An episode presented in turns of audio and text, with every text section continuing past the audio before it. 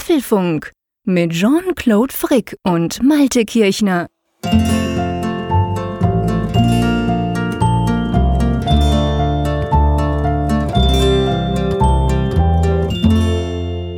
Herzlich willkommen zum Apfelfunk, genauer gesagt zur 118. Ausgabe, aufgenommen am 30. Mai, ähm, am Mittwoch, am späten Mittwochabend. Lieber Malte, ich weiß nicht, wie es bei dir ist. Bei mir ist es tierisch heiß hier unterm Dach in meinem kleinen Aufnahmestudio. Wie sieht's an der Nordsee aus? Eine frische, kühle Brise vom Meer her? Ja, schön wär's. Also hier drin zumindest ist es auch knalle heiß, weil die ganzen Tage hier ist es schon heiß, es ist trocken, es fällt kein Regen mehr. Dafür ist aber die Luftfeuchtigkeit dann bei fast 100 Prozent. Das ist unerträglich. Das heißt, wenn ich heute Abend mehr Quatsch rede als sonst, dann liegt das am weichen Keks, das sei hier schon mal entschuldigt.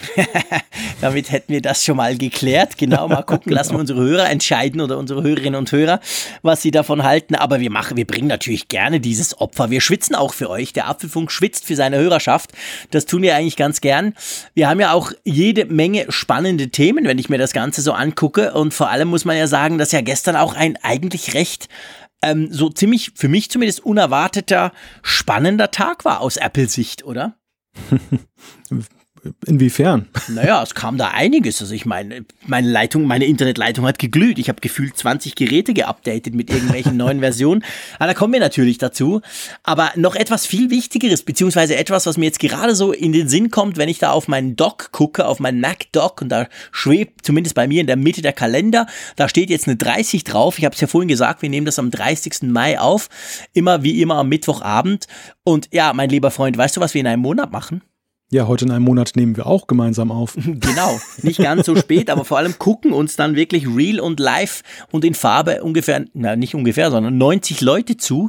Genau heute in einem Monat, das ist dann zwar ein Samstag, aber am 30. Juni ist ja eben unser großes Hörertreffen, wo die Vorbereitungen schon, ähm, ja, schon heiß laufen und wir uns schon riesig drauf freuen. Also hey, das geht unglaublich schnell.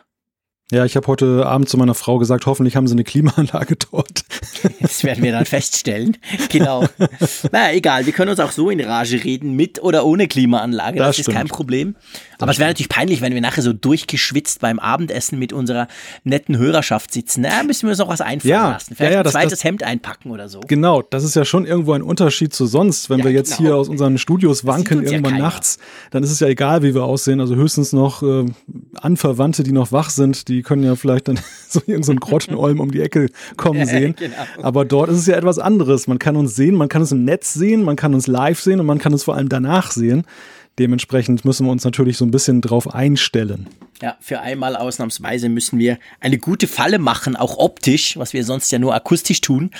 Ja, das, das wird spannend. Ich freue mich auf jeden Fall drauf, aber ich freue mich auch auf diese Sendung selbstverständlich und vor allem auf die vielen Themen. Lass uns gleich mal eine kleine Übersicht starten. Einverstanden? Ja, wollen wir vielleicht noch kurz unseren Programmhinweis für nächste Woche voranstellen? Oh ja, ganz wichtig. Stimmt. Ganz wichtig. Wer lesen kann, ist klar im Vorteil, steht zu oberst im Skript, aber der, der zappelige Eifrig hat das natürlich schon wieder völlig überlesen. Nächste Woche also in der WWDC-Woche sozusagen erscheinen wir am Freitagmorgen, also in der Nacht von Donnerstag auf Freitag nehmen wir auf. Das liegt ganz einfach daran, dass ich noch eine kleine Reise vor mir habe und drum erst am Mittwoch dann am Abend spät wieder zurück bin, so dass wir dann eben am Donnerstag, also quasi 24 Stunden oder einen Tag später aufnehmen. Hm, ich bin mal gespannt, wo du hinfährst. Ich glaube, da diskutieren wir nachher noch kurz drüber. Das, das Geheimnis werden wir lüften, aber ich schlage vor, wir lassen das als kleinen Teaser stehen. Ist ja nicht genau. so schwierig, aber da kommen wir später in der Sendung noch kurz dazu, natürlich. Ja, lass uns mal, apropos Sendung, ähm, lass uns zuerst mal mit einem Update einsteigen. Genau, es gibt äh, frohe Kunde. Es gibt nämlich ein neues iOS. iOS 11.4 ist veröffentlicht worden, was da drin steckt. Und ja, wir reden vielleicht auch ein bisschen über den Zeitpunkt. Das erfahrt ihr später. tada, tada, genau. Heute ist die Sendung der Verspätungen. Also vor allem natürlich von anderen. Da werden wir gerne ein bisschen drüber sprechen. Und dann, apropos Verspätung, der HomePod kommt tatsächlich nach Deutschland, Frankreich und Kanada. Wann genau, das erfahrt ihr auch in dieser Sendung. Dann sprechen wir über einen Lebensretter, ein ernstes Thema. Die Apple Watch hat nämlich mal wieder Gutes getan. Und das nehmen wir zum Anlass, mal einen Blick darauf zu werfen, was es damit auf sich hat und was auch vielleicht in Zukunft möglich ist. Genau, dann natürlich die WWDC-Vorschau. Ihr wisst alle, wir stehen wenige Tage vor der Weltentwicklerkonferenz. Wir ähm, überlegen mal, was so die letzten Gerüchte rund um iOS 12 sind. dann keimen noch weitere Gerüchte auf und zwar nicht nur zur Software, auch zur Hardware. Das Thema MacBooks ist mal wieder hochgespürt gekommen. Was hat es damit auf sich? Wie realistisch halten wir das? Genau, und dann, warum es 299 Checkfixes für alte Apps in macOS braucht, auch das werden wir euch erklären, beziehungsweise es erklärt dann der Malte. Ja, und was Checkfixes überhaupt sind, ne? Genau, ich dachte jetzt, ich rede einfach mal so, wie wenn ich total rauskomme. Aber ich habe ja auf der anderen Seite einen Entwickler, der das alles total im Griff hat, also da werden wir auch drüber sprechen. Oh, die Messlatte wird gerade hoch aufgehängt. Ja. ja, ähm, wir sprechen aber auch noch über zwei Apps, denn wir wollen aus dem praktischen Bereich der Apps auch hin und wieder ja mal was vorstellen.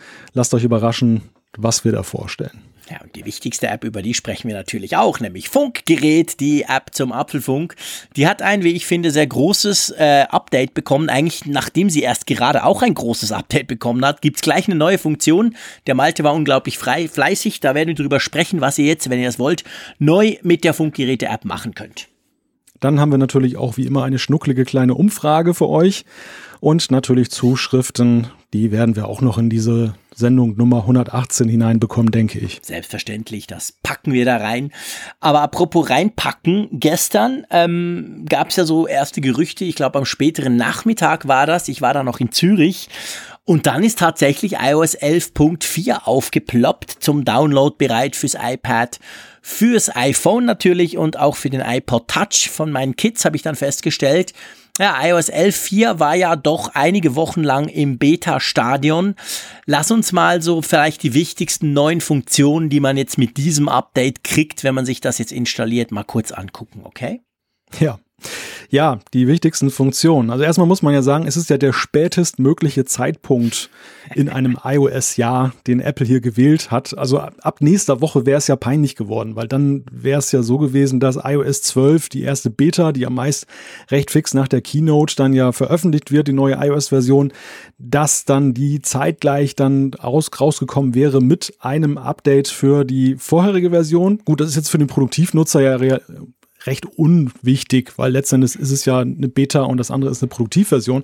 Trotzdem haben sie jetzt noch die Kurve gekriegt und eine Funktion, auf die wir sehr lange, auf die du, lieber Jean-Claude, vor allem sehr lange gewartet hast, ist ja Nachrichten auf iCloud. Ja, ganz genau. Also jetzt hat man endlich die Möglichkeit, seine iMessages über die iCloud zwischen verschiedenen ähm, iPhones und iPads etc. zu synchronisieren. Nachrichten in, auf iCloud ist jetzt drin, auch in der finalen Version. Das war ja schon einige Male drin und flog dann immer wieder raus, bevor die finalen ähm, Versionen von iOS 11 irgendwas rauskamen. Jetzt ist es drin und was ganz witzig ist, aber irgendwo natürlich unter dem Aspekt des Datenschutzes und der allgemeinen Diskussion und ich würde mal sagen auch der gewissen Skepsis gegenüber Cloud-Diensten auch verständlich, nämlich diese Funktion ist nach dem Update zwar da, aber sie ist per Default, also unmittelbar nach dem Update deaktiviert. Also wer das möchte, der installiert iOS 11.4 und muss danach noch in den Einstellungen der iCloud, in den iCloud-Einstellungen diese Funktion noch aktivieren. Und von dem Moment an werden dann eben die ganzen iMessage-Nachrichten in die Cloud gepustet und man hat sie dann entsprechend auf den anderen Geräten auch. Wie findest du diese Entscheidung? Das, also, das ist ein ganz interessanter Punkt. Einerseits sehe ich das ja, so wie du es gerade beschrieben hast, dass Apple damit diese Cloud-Phobie, diese Angst, dass alles so einfach so reingespült wird, ohne dass man gefragt wird, dem etwas entgegensetzt. Auf der anderen Seite habe ich gedacht, gerade so der nicht so versierte Nutzer, es ist ja schon recht naja, umständlich ist es jetzt nicht, wenn man weiß, wo es, wo man es findet, aber der nicht so versierte Nutzer, ich glaube nicht, dass der unbedingt weiß, dass er jetzt in iCloud-Einstellungen gehen muss, um und dann da den, den Haken zu setzen. Wie siehst du das? Ja, das ist so. Also das ist definitiv so. Ich glaube, der, der Otto-Normal-Nutzer, und bitte nicht falsch verstehen, ich meine das überhaupt absolut wertfrei, ich meine das gar nicht irgendwie wertend, der, der findet das nicht, weil es ist tatsächlich, du gehst auf Einstellungen, du gehst auf den iCloud, also auf dein, dein Bild oben dort bei der iCloud, dann musst du nochmal auf iCloud klicken und dann kriegst du quasi die ganze Liste mit welche Dienste wo was machen. Das ist schon nicht so ganz einfach. Auf der anderen Seite denke ich, das passt ganz gut ins Bild und ich könnte mir auch vorstellen, dass das vielleicht gar nicht ursprünglich ursprünglich von Anfang an so geplant war. Weil wenn man so ein bisschen guckt, Apple, Privacy, die ganze Datenschutz-Grundverordnungsgeschichte und so weiter, Apple positioniert sich, wir haben ja auch schon drüber gesprochen, ja da sehr klar, so im Sinn von, hey, wir, wir nicht einfach so Daten überall hin pusten. Und da ist das natürlich konsequent, dass sie sagen, hey, coole neue mögliche Funktion, aber eben, sie ist zwar da, aber sie ist deaktiviert, weil es gibt ja genug andere Beispiele, wo du halt neue Funktionen gleich hast. Das mag für den User natürlich sehr unproblematisch sein, weil es einfach gerade funktioniert. Auf der anderen Seite eben, ja, gerade so mit der Cloud, also ihr wisst, ich habe ja keinerlei Berührungsängste mit der Cloud, gebe ich gerne zu, aber da bin ich manchmal auch so ein bisschen allein auf weiter Flur, wenn ich so ein bisschen rumgucke in meinem Umfeld und ich glaube, da sind schon der ein oder andere ist ganz froh, dass das, dass er sich das wie noch überlegen kann, also quasi, dass er iOS 11.4 installieren kann und nicht Angst haben muss, dass nach dem ersten Neustart des iPhones gleich da im Hintergrund all die Nachrichten in die Cloud gepustet werden. Ich hm. finde das eigentlich recht eine gute Entscheidung, ganz ehrlich gesagt. Ja, also ich, ich habe mir schon so gedacht, wir sollten uns das mal auf Wiedervorlage legen als Umfrage, vielleicht in einem mhm. Jahr. Wie viele haben das Feature tatsächlich da aktiviert, beziehungsweise haben es noch deaktiviert? Denn ich denke andererseits auch, es ist ja jetzt auch für viele, gerade die normalen Nutzer, der vielleicht gar nicht so erkennt auf den ersten Blick, welche Vorteile es ihm bringt, mhm. ja auch so ein Killer-Feature, dass man unbedingt dahinter geht, dass man jetzt sagt, hm, wie geht denn das, wie schalte ich das ein? Also es ist jetzt nicht nur das Freibier für alle Feature, das dann, wo alle hinterherrennen und sagen, da kann ich was gewinnen, da kriege ich was. Und also deshalb habe ich so gedacht, riesiger Aufwand, die haben ja fast ein Jahr gebraucht, um das jetzt mal fertigzustellen. Und andererseits, jetzt versinkt es fast so ein bisschen in der, in der, ja, Versenkung, ja, weil dann aktivieren sie es nicht sehen. mal. Genau. genau. Basteln sie ein Jahr rum und dann aktivieren sie es nicht mal quasi per Default oder oder quasi gleich so. Ähm, du hast schon recht. Also ich meine, ich habe ja viel über über Nachrichten auf iCloud gesprochen in den letzten Monaten. Ähm, ich fand das super spannend, ganz einfach aus der Überlegung raus. Ich habe ein iPad Pro, ich habe noch ein anderes iPad, ich habe zwei iPhones, ich bin ein Spinner, okay. Aber ich bin halt froh, wenn das Zeug synchron ist. Punkt. Also da passt mir das sehr. Aber es ist schon so. Ich meine, ich gucke meine Frau an, iPhone 7, super zufrieden, iOS 11.4 heute draufgeknallt. Ich meine, die muss diese Funktion nicht aktivieren. Es spart ihr vielleicht ein bisschen Platz, vielleicht auch ein Thema. Also ältere Nachrichten kann man dann quasi, die sind dann nur noch in der Cloud und nicht mehr zwingend auf dem Gerät. Das spart ein bisschen Platz, wenn du nicht so ein großes Gerät hast. Aber sonst, ich meine, dieser Synchronisationsvorteil, den hat sie natürlich gar nicht, weil sie hat ja nur ein Gerät. Also da, da macht das wenig Sinn. Und wenn sie dann mal ein mhm. neues iPhone kauft, spielt sie sowieso ein Update, also ein Backup zurück. Da hat sie die Nachrichten ja dann auch. Also von dem her gesehen, ich, es stimmt schon. Wahrscheinlich ist der Use Case für diese Funktion relativ speziell. Oder wie siehst du das? Also ist das was, was du auch nutzt jetzt? Ich nutze das, ja. Also, aber ich denke, wie du es gerade beschrieben hast, der, der Vorteil entfaltet sich halt erst, wenn du mehrere Geräte besitzt. Also sprich, eigentlich derzeit ein iPhone und ein iPad. Und da war es ja bislang doch recht irritierend manchmal, dass so manche Nachrichten dann synchronisiert wurden. Die erschienen tatsächlich in der Nachrichten-App und andere wiederum nicht. Mhm. Und äh, da ist es jetzt ein wirklich großer Vorteil, dass wenn ich jetzt dann das synchronisiere, ich dann eben auch auf dem iPad vollen Zugriff auf meine SMS oder iMessages habe, die ich ja. dann auf dem iPhone habe. Also das ist schon ein echter Vorteil, aber ja, es ist halt ein Multi- Multi-Device-Feature, was uns aber gleich zu der Frage führt, wir haben ja auf dem Mac auch die Nachrichten-App. Was ist damit eigentlich? ja, das ist wieder mal leider, ich sag's mal ganz klar, leider ein bisschen typisch Apple dieser Tage. Ich meine, früher wäre das jetzt völlig logisch gewesen, das Feature muss auch auf den Mac, weil hey, es geht um Multi-Device, wir haben es gerade besprochen, Hauptvorteil. Ähm, und es stand heute, 30. Ähm, Mai, wo wir das aufnehmen, also 24 Stunden nachdem das Update rauskam, gibt's das entsprechende Pendant bei Mac eben noch nicht. Es gibt 10.3.5 im Moment nur als Beta, die Version, die hat das drin, da kann man das in den Einstellungen tatsächlich aktivieren. Wenn du aber nicht die Beta auf deinem Produktiv-Mac hast, was ja sowieso empfehlenswert ist, das nicht so zu tun, ja, dann hast du die noch nicht. Und ich frage mich schon, puh, wann kommt denn Mac OS 10 3.5 noch? Also ich meine auch AirPlay 2, wir kommen dann dazu.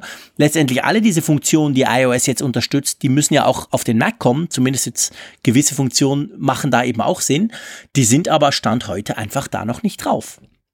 Ja, es zeigt einmal mehr, wo der Mac in der Bedeutung für Apple steht. Das ja. wahrscheinlich das Software-Team, was Stimmt. jetzt dann Wochen, Monate, ja, ein Jahr lang daran gearbeitet hat, endlich mal Nachrichten in iCloud, iCloud fertigzustellen, dass sie jetzt wahrscheinlich abgezogen wurden und machen das jetzt für den Mac fertig. Also, dass das nicht synchron bearbeitet wurde, parallel zueinander, sondern hintereinander.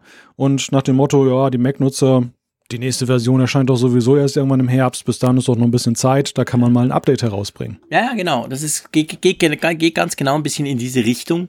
Und ich meine, das Krasse ist ja, wir kommen dann gleich zu AirPlay 2. Das Krasse ist ja wirklich, dass dieses Nachrichten in der Cloud, wie aber auch AirPlay 2, das sind beides Funktionen, die wir jetzt gestern gekriegt haben, die ganz genau vor einem Jahr vorgestellt wurden. Also quasi am Montag vor einem Jahr, nämlich an der WWDC 2017.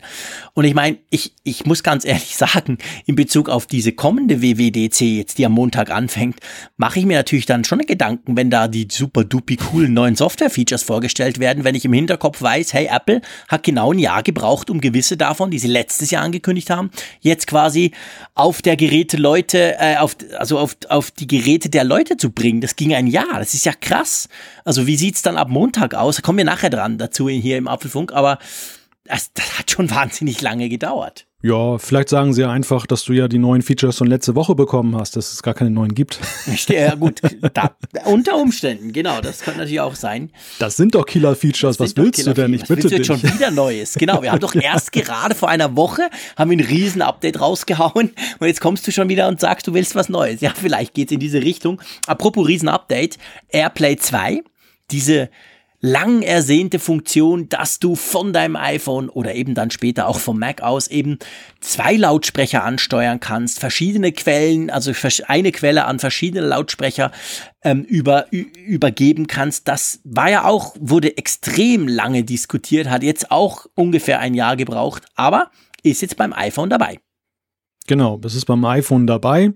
Und man muss ja sagen, jetzt, wenn man mal alles ausblendet, wie lange das gedauert hat, es ist ja ein Feature, was ja auch so optisch sehr nett aufbereitet ist ja. am Kontrollzentrum. Also es sieht tatsächlich genauso nett aus, wie man es damals eben präsentiert hat. Es funktioniert sicherlich auch sehr gut. Ich habe jetzt nicht so viele Devices, dass ich das jetzt so ad hoc testen konnte, jetzt von gestern auf heute.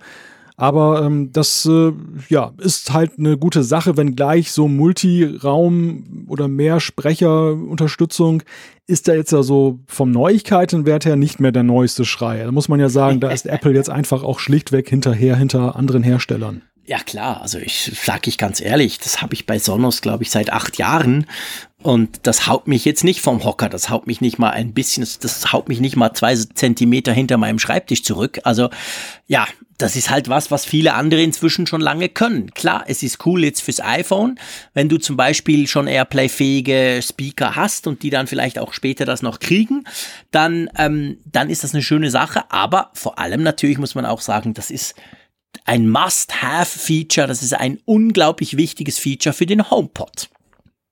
Aber das kann Apple ja auch gut, dass sie Features, die sie nicht haben oder die sie den Nutzern vorenthalten, dass sie dann sich richtig dafür feiern und auch mitunter gefeiert werden, wenn dann diese Features endlich mal nachgereicht werden, weil das ja, ja tatsächlich wie so ein Befreiungsschlag ist. Ja, also genau. es ist ja gerade jetzt mit Blick auf den HomePod, der ja nun dann auch ja released wurde mit der Aussage, man kann einerseits die in verschiedene Räume stellen und die dann alle ansteuern, man kann aber vor allem auch zwei Stück nehmen und die sozusagen in einen Stereo-Modus dann versetzen und das war ja nun so ein ja, Aushängeschild, möchte ich sagen, ja. dann dieses HomePods, da hat Apple ja nun sehr offensiv mit geworben, dass das ja nun so eine tolle Sache ist.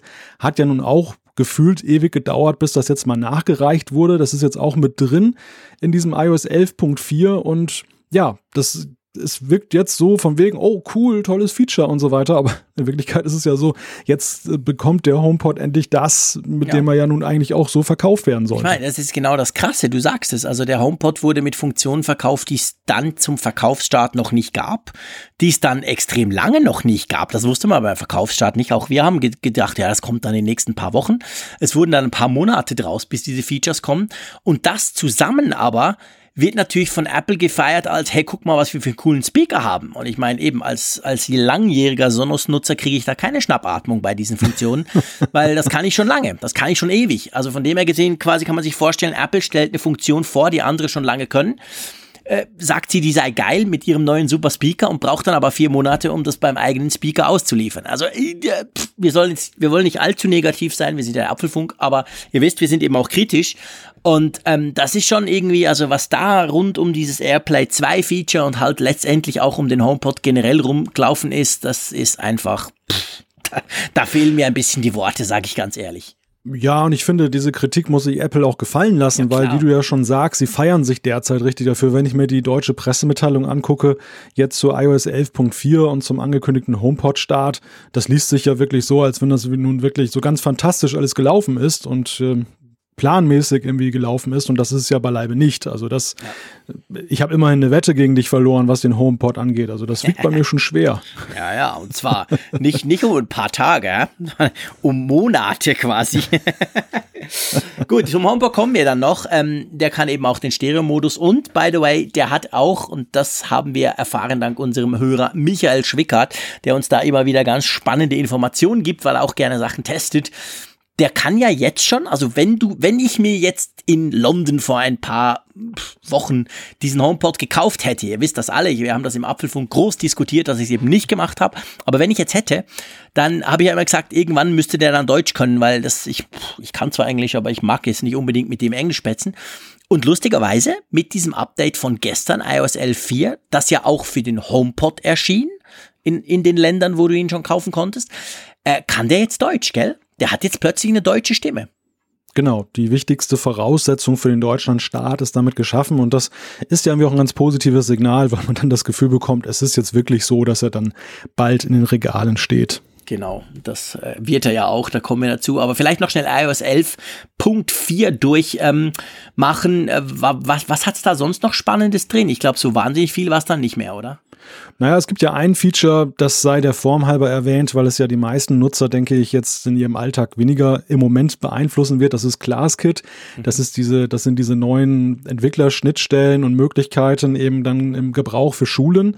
Und ähm, das ist ja nun im Gegensatz zu den anderen Features, die jetzt genannt wurden, tatsächlich ein planmäßig herausgekommenes Feature. Das hatte Apple auf dem Bildungsevent vor ein paar Wochen, oder das ist schon Monate, ja, Wochen auf jeden Fall, ja dann gefeatured groß, hatte gesagt, in iOS 11.4 ist das dann drin und das haben sie jetzt auch planmäßig geliefert.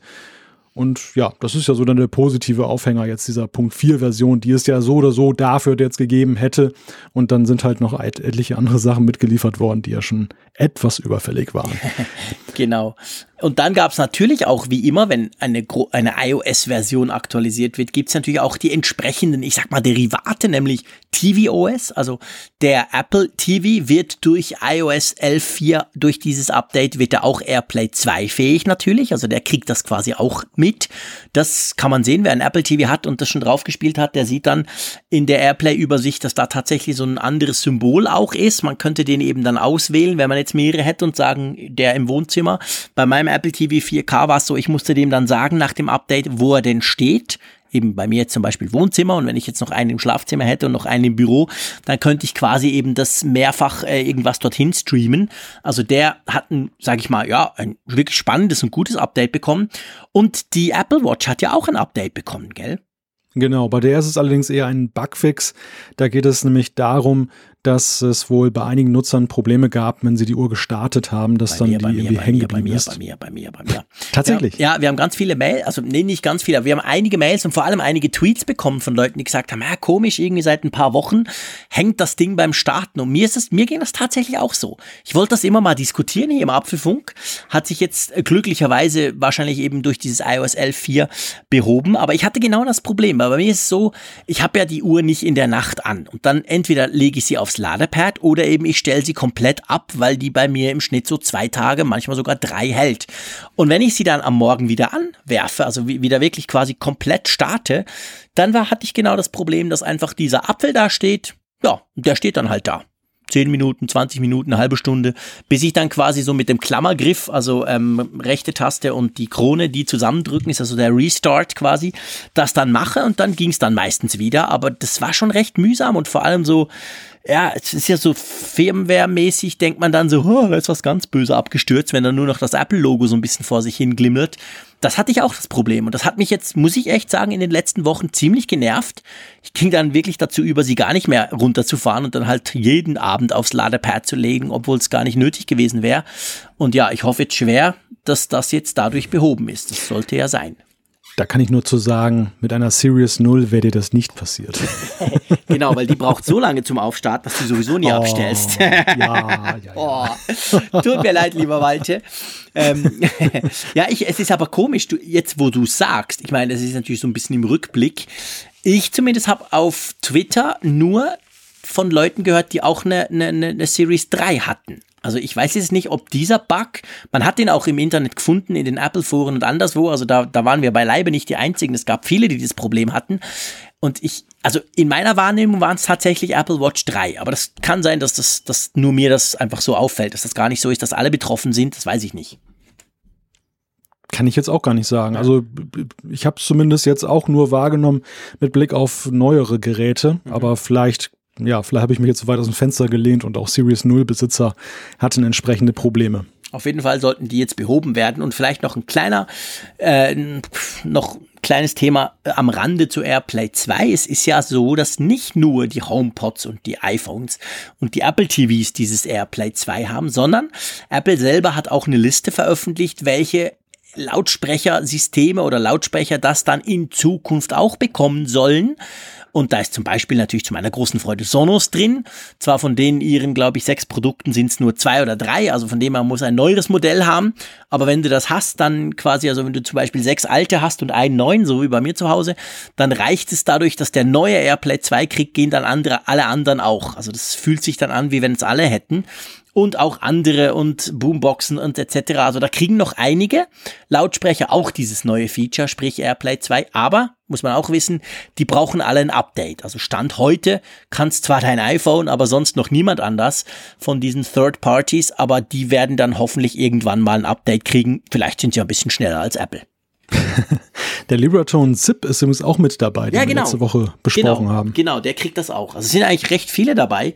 Von dem her gesehen, dass, ich meine, Apple will natürlich dieses AirPlay 2 auch ein bisschen ausrollen, weil das ja wirklich praktische Funktionen sind.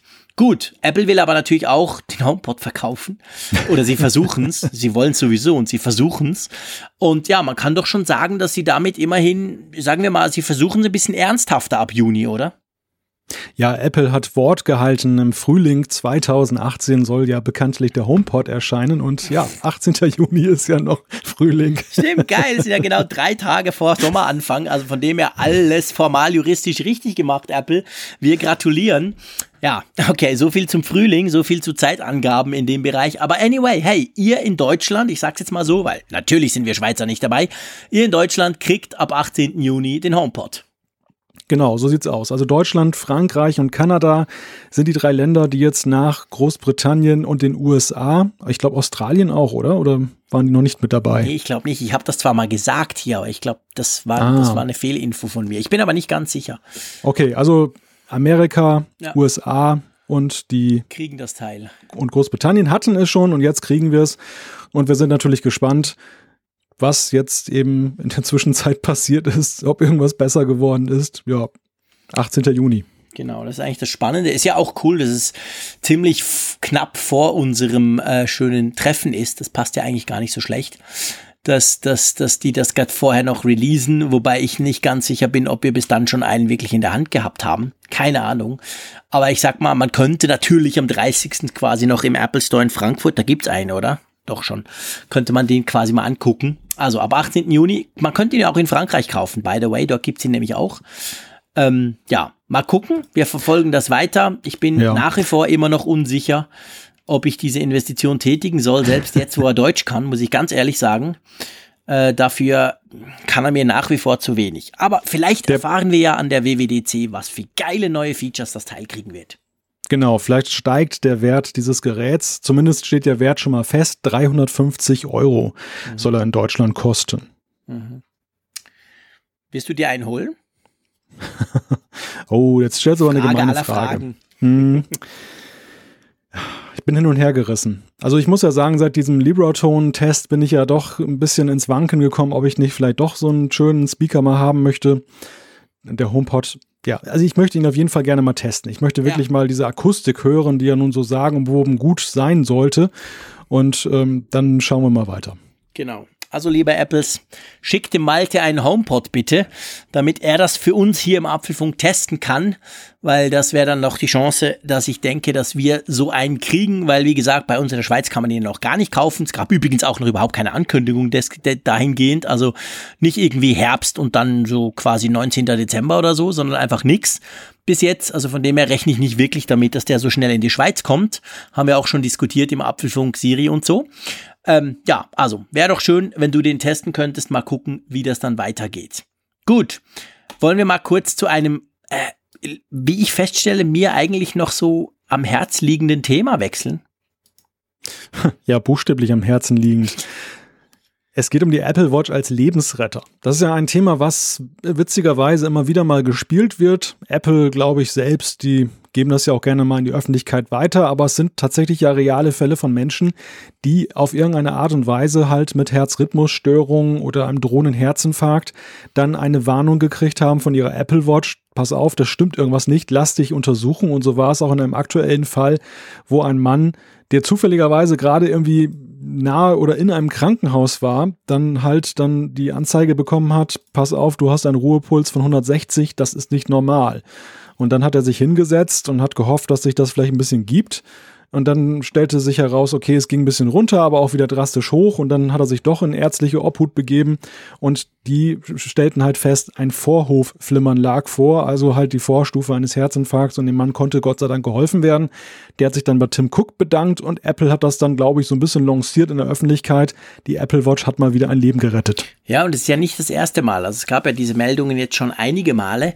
Ähm, das ist jetzt einfach der, der aktuellste Sta Fall quasi.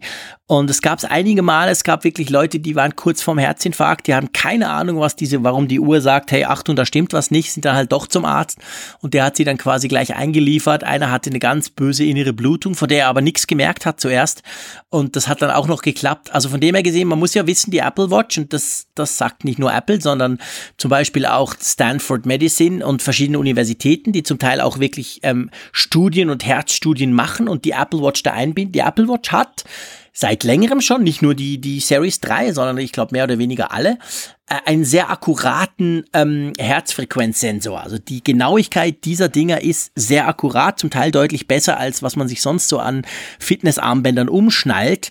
Und diesen, ich sag mal, diesen technischen Vorteil oder diese gute Hardware macht sich Apple eben auch schon länger zunutze, dass sie ja das halt auch unter einem medizinischen Aspekt ein bisschen überwachen. Und ich gebe zu, dass seit ich da letztes Jahr ja meine Thrombose im Gehirn hatte und mal kurz flach gefallen bin, das kam ja auch aus völlig heiterem Himmel, ähm, dann bin ich natürlich so ein bisschen sensibilisiert auf solche Geschichten. Also ich sage jetzt nicht, ich gehe nie mehr ohne die Apple Watch aus dem Haus raus, wobei das ist tatsächlich so. Es liegt aber nicht an der medizinischen Überwachung. Ich habe die einfach gern an. Aber ähm, das ist schon irgendwie, finde ich, ja, eigentlich, das gibt einem, ja, ich will es jetzt nicht übertreiben und dramatisieren, aber es gibt einem irgendwie schon ein gutes Gefühl, oder? Ja, das ist so ein typischer Mitnahmeeffekt. Ja, genau. Also ich glaube, kaum einer wird sich deshalb eine Apple Watch kaufen, aber keiner kann etwas dagegen haben, dass sie das kann. Und das ja. ist so, das, das rundet dieses Gesamtpaket halt ab. Ich meine, die Apple Watch ist ja zuallererst mal für die meisten Benachrichtigungsdevice, dass sie eben nicht das Smartphone zücken müssen. Es ist halt im Sportbereich eine sehr beliebte Uhr. Aber davon mal abgesehen jetzt so diese medizinischen Geschichten, klar, also man guckt hin und wieder mal sicherlich auf seinen Puls drauf. Sie misst ja auch permanent im Hintergrund in gewissen Intervallen. Man kann das über die Health App dann auch immer mal wieder einsehen, das über den Tag verteilt, was übrigens auch ganz aufschlussreich ist, mhm. auch für Leute, die zum Beispiel jetzt mit Bluthochdruck zu kämpfen haben oder generell mit Herzrasen und so, dass man einfach mal so eine Verlaufskurve sieht. Man kann da auch so ein bisschen herausarbeiten, wo dann halt so die Herde liegen, so wann es geht der Puls richtig hoch und dann, dass man mal drüber nachdenkt, was habe ich da gerade gemacht oder in welcher Situation war ich da. Und das ist ja alles schon sehr nützlich. Ohne dass es jetzt natürlich, und da weist Apple ja auch mal darauf hin, dass, dass es jetzt ein medizinisches Gerät im klassischen Sinne ist. Ja. Ne? Also es ist ja so ein Ding, wie gesagt, es ist ein Mitnahmeeffekt. Aber wenn es dann in solchen Fällen, in solchen Extremfällen, die es ja nun aber ja, man muss ja auch sagen, Herztode oder Herz-Kreislauf-Erkrankungen sind mit Abstand immer noch die größte, das größte Krankheitsbild, die größte, der größte Krankheitsbereich halt in der Statistik, gerade auch was tödliche Verläufe angeht. Und da ist es natürlich schon echt ein Benefit. Und ist, glaube ich, ja auch, und es ist kaum ein Zufall, denke ich, dass wir eine Woche vor der WWDC mal wieder so ein Thema lesen. Ja. Vielleicht auch so ein Fingerzeig darin, dahin, wo die Reise für WatchOS hingehen könnte. Ja, definitiv. Also Apple, das sagen sie auch selber, also das ist nicht irgendwie rein interpretiert, sondern Apple hat ganz klar auch Ambitionen in diesem Gesundheitsbereich noch mehr zu machen. Ich meine, Apple ist generell in dem Bereich sehr gut aufgestellt mit HealthKit, mit der Möglichkeit, die, dass die verschiedenen Apps ihre verschiedenen ähm, Gesundheitsparameter ja da zentral quasi speichern können und abrufen können und so weiter. Und man, man kann wahrscheinlich schon auch davon ausgehen, dass bei der Apple Watch, sei es einerseits einer kommenden Generation, aber vor allem auch bei Watch OS 5, also dem nächsten kommenden großen Watch OS Betriebssystem Update, dass da in dem Bereich auch noch was geht. Also das, das denke ich, ist schon sehr spannend. Wollen wir mal noch so ein bisschen in die Glaskugel gucken, weil es, wir haben ja letztes Mal gesagt, wir haben ja schon einen ziemlich großen WWDC ich sage mal, Wunschzettel gehabt in der letzten Ausgabe, in der Apfelfunk 117. Aber inzwischen ist es ja so, es kam schon noch so das ein oder andere kleine Gerücht hoch, oder? Ja, durchaus. Also meinst du jetzt mit Blick auf das nächste Thema schon? Ja, genau. Würde ich, würde ich denken, könnten wir eigentlich mal loslegen. Und das ist etwas, was ich, was wir Schweizer auch übrigens ganz spannend finden. Magst du mal erklären, um was es da geht? Ja, also es geht das Gerücht um, dass iOS 12 neue Funktionen für den NFC-Chip enthält. Also die Near Field Communication, das ist ja ein, ein Kommunikationschip, so, so sag ich mal, so ähnlich wie Bluetooth, nur halt noch, glaube ich, mit geringerer Reichweite mit der, mit dem, mit der Absicht und mit der Funktion ja hauptsächlich im Zahlungsverkehr das einzusetzen. Und Apple hat diesen NFC-Chip, den Android-Geräte schon länger drin hatten, ja vor ein paar Jahren auch eingebaut, um dann Apple Pay zu ermöglichen. Allerdings haben sie eben diesen NFC-Chip nur sehr eingeschränkt dann, dann in ihren Entwickler-APIs dann auch anderen bereitgestellt. Also sonst ein Zahlungsdienstleister konnte da bislang nichts mit anfangen, konnte da nicht drauf zugreifen und es geht halt jetzt das Gerücht um, dass Apple das, was sie ja häufig gerne mal machen, erst ein bisschen exklusiv, später schließen sie es auf, dass sie diese NFC-Funktion jetzt in iOS 12 dann freischalten. Ja, ganz genau. Und das ist ja was, was man Apple auch schon länger vorgeworfen hat, im Unterschied zu Android, wo eigentlich jede App auf den NFC-Chip äh, zugreifen kann und damit zum Teil ganz spannende Ticketing-Lösungen, egal was, auch machen kann. Und natürlich vor allem auch Mobile Payment ist es ja so bei der Apple Watch oder was heißt bei der Apple Watch oder beim, beim iPhone ist es ja zum Beispiel so, ich kann, wenn ich zahlen will und dieses coole, ich leg's einfach drauf und zack, es ist gezahlt, kann ich ja nur mit Apple Pay machen und nicht zum Beispiel bei uns in der Schweiz haben sich die Banken zusammen angerauft, nachdem sie jahrelang das Thema ignoriert haben und haben eine App namens Twint rausgebracht. Das ist letztendlich sowas ähnliches wie Apple Pay. Also ich kann quasi mit dem Smartphone zahlen. Und die haben, by the way, vor ungefähr einem Jahr bei der Wettbewerbskommission in der Schweiz eine Klage eingereicht gegen Apple, genau dagegen, weil sie gesagt haben, hey, wenn du bei auf, der, auf dem iPhone mit Twint zahlst, ist das viel komplizierter. Du musst irgend so einen bescheuerten QR-Code scannen und so weiter als eben mit Apple Pay, wo du einfach das Handy dranhältst an, die, an, an so ein modernes Zahlterminal, weil eben diese NFC-Funktion nicht freigeschaltet ist. Und das sind natürlich jetzt da Abklärungen im Gang und so weiter, aber denen würde das zumindest sehr helfen und das ist ja nur in der Schweiz, das ist natürlich in anderen äh, Orten genau gleich. Also da denke ich schon, das wäre spannend. Jetzt ist aber die Frage, mal abgesehen von Third Parties, was bringt mir das als Nutzer? Was denkst du, kommen da viele neue Funktionen dann möglicherweise auf mich zu, die diesen Chip halt dann irgendwie besser ausnützen? Weil ich sag's dir ganz ehrlich, bei den Android-Smartphones finde ich eigentlich dieses NFC, jetzt mal abgesehen vom Zahlen, und ich zahle ganz gern ab und zu mit dem Smartphone, ähm, bringt dir eigentlich nichts. Also ich, ich, ich komme eigentlich nie irgendwo hin, wo ich denke, ah, das ist cool, guck einfach dran halten und pfapf. Also von dem her gesehen habe ich da nicht viel davon. Naja, NFC ist ja auch so die ewige Potenzialtechnologie, wie ja, wir sie ja dann auch so von anderen Dingen kennen. Ich denke mal so ein bisschen so der, der QR-Code der Hardware sozusagen. Und man, man könnte mit N NFC schöne Dinge machen. Man kann zum Beispiel NFC auch jetzt beispielsweise als Hotelschlüssel, als Autoschlüssel benutzen.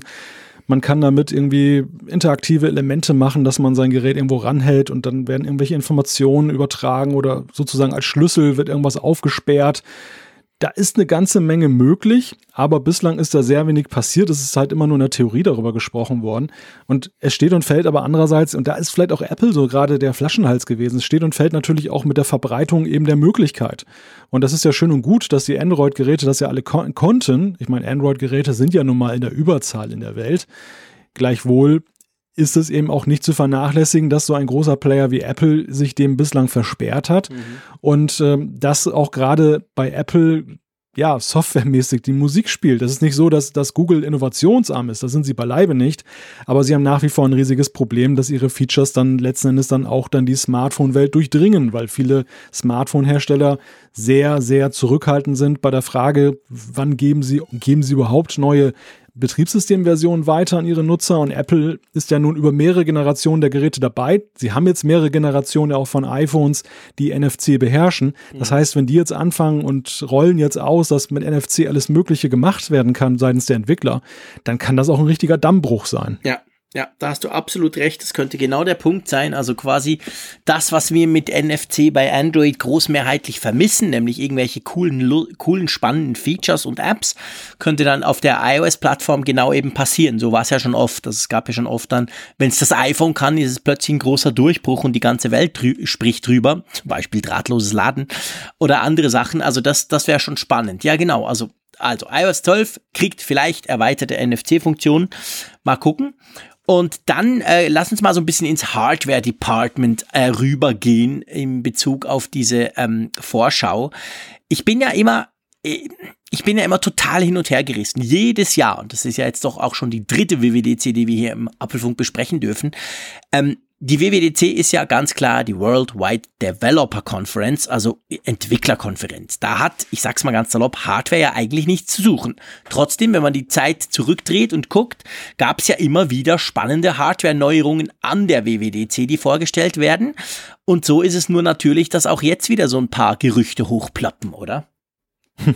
Ja, witzigerweise wird ja in die WWDC alles hineinprojiziert, was ja. im Rest des Jahres nicht stattgefunden Stimmt. hat. Und es hat ja nun hardwaremäßig bis auf das neue iPad in diesem Jahr bislang sehr wenig stattgefunden bei Apple. Und deshalb wird eben auch sehr viel jetzt in diese WWDC hineinprojiziert. Natürlich nicht das nächste iPhone, da, wisst, da weiß jeder, dass das wird im September kommen, das wird zumindest irgendwo im, im Spätsommer kommen, das ist der traditionelle Termin und das wird Apple auch niemals vermengen mit der Weltentwicklerkonferenz, aber es gibt ja viele Dinge, ja, die passen, die passen so in die Schnittmengen rein. Mhm. Also ich, ich spinne jetzt mal dahin, der Mac Pro ist ja so ein Fall. Das ist so ein, so ein klassisches Device, was so jetzt dann Entwickler auch sehr stark anspricht. Da könnte man mal zum Beispiel ein Status-Update geben. Hat Apple jetzt aber ja schon gemacht. Sie haben gesagt, das Ding wird ja dieses Jahr wahrscheinlich wenn überhaupt ganz spät mit einem ersten Gerät erscheinen, aber ist eigentlich ein Thema des nächsten Jahres. Mhm. Aber wir haben ja noch so ein paar andere Dinge, die da im Raume stehen und dazu zählen ja zum Beispiel MacBooks. Genau, haben wir auch schon gefühlte 200 Mal gesprochen hier im Apfelfunk drüber, dass da was gehen müsste. Äh, wir haben auch schon über MacBook Airs gesprochen, die ja wirklich sehr, sehr, sehr alt sind, technisch gesprochen. Und dass da mal was gehen müsste. Und da in die Richtung gehen so ein bisschen diese, diese, diese aktuellen Gerüchte, dass eben ein MacBook, ein günstigeres, unter 1000 Dollar, das ist so die magische Grenze quasi, ein MacBook kommen könnte welches da vorgestellt werden könnte. Gleichzeitig gibt es aber auch Gerüchte, die sagen, ja, ja, das kommt schon, die sind auch dran, aber äh, es reicht nicht, sie verschieben es jetzt doch, es kommt nicht am Montag oder wird nicht am Montag vorgestellt. Was aber auch immer wieder hochpoppt, und ich sage es ganz ehrlich, was mich viel mehr begeistern würde, ist ja das iPad Pro mit FaceTime. ja, wobei ich dir so sagen muss, ja, ich kann mir das echt nicht vorstellen, dass das auf der WWDC vorgestellt wird. Ich denke auch. Also ich denke, ich, ich würde es mir wünschen. Ich, es wäre auch überfällig. Das ist ein neues iPad Pro müsste an und für sich kommen. Das ist jetzt auch ein Jahr alt, wurde im Mai vorgestellt, das 10.5er und die Ursprungslinie noch mal ein Jahr vorher. Also von dem her gesehen, da dürfte man mal wieder was machen. Aber ich denke auch, also das iPad Pro mit FaceTime und natürlich logischerweise dann ohne Home-Button und ohne Touch-ID, das wäre ja so ein wirklich großer Designschritt. Und ob der der ja fürs, ich sag mal, fürs iPad-Lineup eine wirklich große Sache ist. Ob der quasi an der WWDC so unter iOS 11 und unter den, äh, 12 und unter den ganzen Software-Features noch vorgestellt wird, das kann ich mir auch nicht so recht vorstellen, obwohl, äh, auch wenn ich mich wahnsinnig drauf freuen würde. Ja, also ich glaube, ein Schuh wird ja allenfalls daraus, dass Apple vielleicht, wir haben es ja auch mal wieder besprochen, weil sie bei der Software sehr auf die Bremse getreten haben jetzt in der Entwicklung, weil sie gesagt haben, Safety first und ähm, ja, wir, wir konsolidieren, anstatt jetzt dann wieder tolle, viele Features anzukündigen, die ein Jahr brauchen, bis sie mal rauskommen. Dass sie vielleicht aber auch Hardware benutzen diesmal, um eben auch dieses mediale dann zu befriedigen. Um die, ich meine, es, es gibt ja die Gier nach Neuigkeiten, die, die steht im Raume und die geht ja auch weniger jetzt von den Entwicklern aus. Die Entwickler freuen sich ja teilweise über ganz andere Dinge. Die, mhm. die haben gewisse Wünsche, die, die brauchen neue Möglichkeiten. Diese Möglichkeiten sind aber in der Ankündigung auch meistens erst gar mal gar nicht so spektakulär, sondern man stellt erst später fest, wenn es die dazugehörigen Apps gibt, dass sie dann spektakulär sind. Und die wollen nur eine gute Entwicklerkonferenz haben. Aber die, die Medien, die dort vor Ort sind, die suchen Neuigkeiten, die suchen Schlagzeilen. Und die Schlagzeilen sind die, ja, wo liegen die, wenn man bei der Software hauptsächlich auf Konsolidierung setzt oder hier und da vielleicht mal ein bisschen was verbessert, was schon lange überfällig ist? Da könnte natürlich so ein Hardware-Thema dann ja. so ein richtiger Eye-Catch sein. Ja, das stimmt natürlich. Da hast du absolut recht. Das wäre dann, wenn man schon, ich sag mal, im Softwarebereich nicht die ganz großen Features auspackt und die Leute damit versucht zu, zu beeindrucken, ähm, dass man dann halt sagt, okay, komm, dann bringen wir dieses super duper iPad und dann haben wir quasi so ein bisschen eine ausgewogene Gemischung, beziehungsweise salopp gesagt, wir lenken ein bisschen davon ab, dass wir vielleicht im Softwarebereich nicht so viele groß, große Sachen machen, wobei wir zwei sind uns ja an und für sich schon einig, gell, Malte, wir hätten gar nichts so unbedingt dagegen, wenn jetzt iOS 12 und macOS 10, was ist es dann, 14, ähm, mehr den Wert auf Stabilität legen, oder? Ja, und ich denke, dass ähm, was jetzt auch die Features angeht, dass die Wünsche auch eher in eine Richtung tendieren, jetzt gar nicht mal jetzt etwas ganz Neues einzuführen, sondern das Vorhandene einfach mal besser zu machen. Also ja. zum Beispiel Siri. Siri jetzt dann eben zu erweitern dahingehend, dass die Entwickler von Apps noch mehr Möglichkeiten haben, auch mit Siri zu arbeiten. Das ist keine große Headline jetzt dann eben nach so einem Event, aber das ist eine bombastische Nachricht eben für alle Apple-Nutzer und für die Entwickler. Aber, und äh, sag doch nicht, Siri sei schlecht, Malte. okay, vergessen wir das wieder. Wir wollen nicht wieder Siri-Bashing betreiben. Ähm, ja, aber da, da, hast du natürlich völlig recht. Ich meine, das wäre was, das, das macht sich vielleicht in der medialen Headline nicht so toll. Das gibt nicht unbedingt eine riesen Breaking News. Hey, Siri ist jetzt toll. Ähm, aber an und für sich wäre das für die Gesamtheit der Nutzer, wäre das ein Riesenschritt, wenn sie da irgendwas, ja, halt was wirklich Cooles machen würden. Das stimmt schon, ja. Das hört sich dann nicht so spannend an, hätte aber wahrscheinlich den größeren Effekt, als wenn sie irgendwie neue Icon-Strukturen und neues Design ähm, generell bei iOS 12 bringen würden. Ja, Apple ist da so ein bisschen an der Klemme. Ich meine, auf der einen Seite müssen sie viele Ressourcen da reinlegen in so ein Thema, damit sie dann auch aufschließen können mit dem Wettbewerb. Und mhm. sie haben ja noch zusätzlich die Erschwernis, um mal beim Beispiel Siri zu bleiben, dass sie das ja hinkriegen wollen, müssen, ohne eben jetzt so einen großen Datenfundus anzulegen wie ihre Mitbewerber. Sie haben sich da ja recht weit aus dem Fenster gelehnt, was das mhm. Thema Privacy angeht. Mhm. Und ähm, andererseits sind sie aber in der Bredouille, dass von ihnen immer erwartet wird, dass sie irgendwas Tolles, Neues, Optisches herausbringen. Das heißt, ja der, der Design Change, der eigentlich jetzt gar nicht wirklich etwas bringt, außer dass er nett aussieht, der, der, der sorgt für mehr Schlagzeilen als richtig harte Arbeit an der Siri-Engine, ja. die dann letzten Endes aber für Apple strategisch gesehen auf lange Sicht viel wichtiger ist. Weil ich meine, worüber lästern wir am Ende denn dann noch nach einem Jahr? Wir, wir sprechen nicht mehr über das Design, da haben wir uns dran gewöhnt, da warten wir schon wieder auf das nächste. Mhm.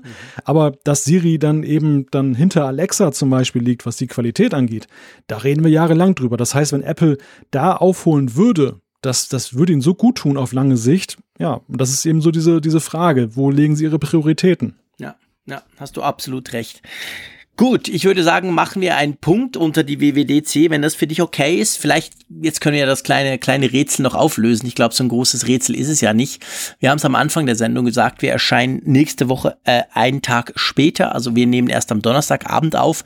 Für euch heißt das, in der Nacht auf Freitag wird die neue Folge dann online gehen. Das liegt ganz einfach daran, weil ich tatsächlich an die WWDC reisen darf.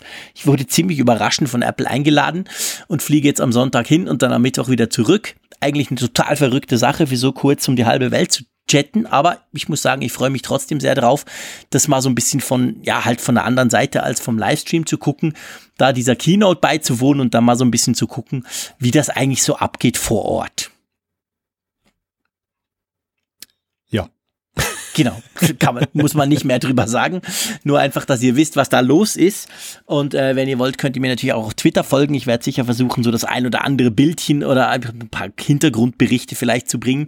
Wir werden sicher auch drüber sprechen, wenn wir dann die WWDC quasi auseinandernehmen nächste Woche, weil wir da natürlich dann das Ganze analysieren, was da vorgestellt wird, wie es aussieht. Und da werden wir vielleicht auch noch kurz drüber sprechen, wie es denn eigentlich so abgeht, wenn da so 7000 Leute und 1000 Journalisten irgendwie denen die Bude einrennen und wie das Ganze so aussieht aussieht. Aber anderes Thema und zwar zurück eigentlich auch Software, aber zurück zu Mac OS. Und da gibt's etwas, wo ich ehrlich gesagt sagen musste, ich hatte keine Ahnung, was es ist, aber ich behaupte mal, es ist für uns alle extrem relevant, nämlich es gibt in Mac OS 299 sogenannte Checkfixes. Herr Programmierer, klären Sie uns mal auf. Ja, ich wusste bis vor ein paar Tagen auch noch gar nicht, was das damit auf sich hat Es geht darum, Apple hat eine Spezialbehandlung in macOS integriert für sage und schreibe fast 300 Programme. Die meisten davon sind, glaube ich, Adobe-Programme und es geht da im Ergebnis darum, dass ähm, Apple hat ja sehr viel verändert über die Jahre an macOS. Die, die Anforderungen an Programme sind größer geworden. Also ich sage nur das Thema 64-Bit zum Beispiel, dass man eben dann die Apps entsprechend kompatibel haben muss. Aber es gibt da noch einiges mehr. Und ähm, Apple drängt die Entwickler dezent dazu, ihre Apps anzupassen. Das haben wir bei dieser, auch gerade bei dieser bewussten 64-Bit-Geschichte sehen wir es ja aktuell, wo ja dann eben gesagt wird, die laufen irgendwann nicht mehr. Aber keine Regel ohne Ausnahme. Es ist ja für macOS schon auch recht schlecht, wenn bestimmte ältere Apps dann plötzlich nicht mehr funktionieren. Das, das wird man dann weniger Adobe zum Beispiel ankreiden als jetzt Apple. Und deshalb hat Apple da, das berichten Medien, entsprechende Checkfixes eingebaut, die dafür sorgen, dass diese Apps weiterhin funktionieren. Eigentlich ja noch, also auf der einen Seite merkwürdig, aber auf der anderen Seite eigentlich total wichtig, weil, wie du gesagt hast, ich nerv mich ja dann tierisch, wenn mein, mein Word, welches ich jetzt nicht gerade wieder neu kaufen möchte, sondern wo ich finde, es läuft eigentlich noch gut, ich möchte es ein bisschen weiter nutzen, vielleicht nicht gerade die top aktuellste Version, wenn die dann plötzlich nicht mehr läuft. Also man kann schon sagen, das macht Apple ja wahrscheinlich, weil ihnen dann eben doch, obwohl sie immer sagen, hey, wir sagen jetzt 64-Bit etc., aber eigentlich ist ihnen natürlich die Abwärtskompatibilität, ein schwieriges Wort für Mac OS, schon wichtig, oder? Sonst würden sie diesen Aufwand gar nicht betreiben.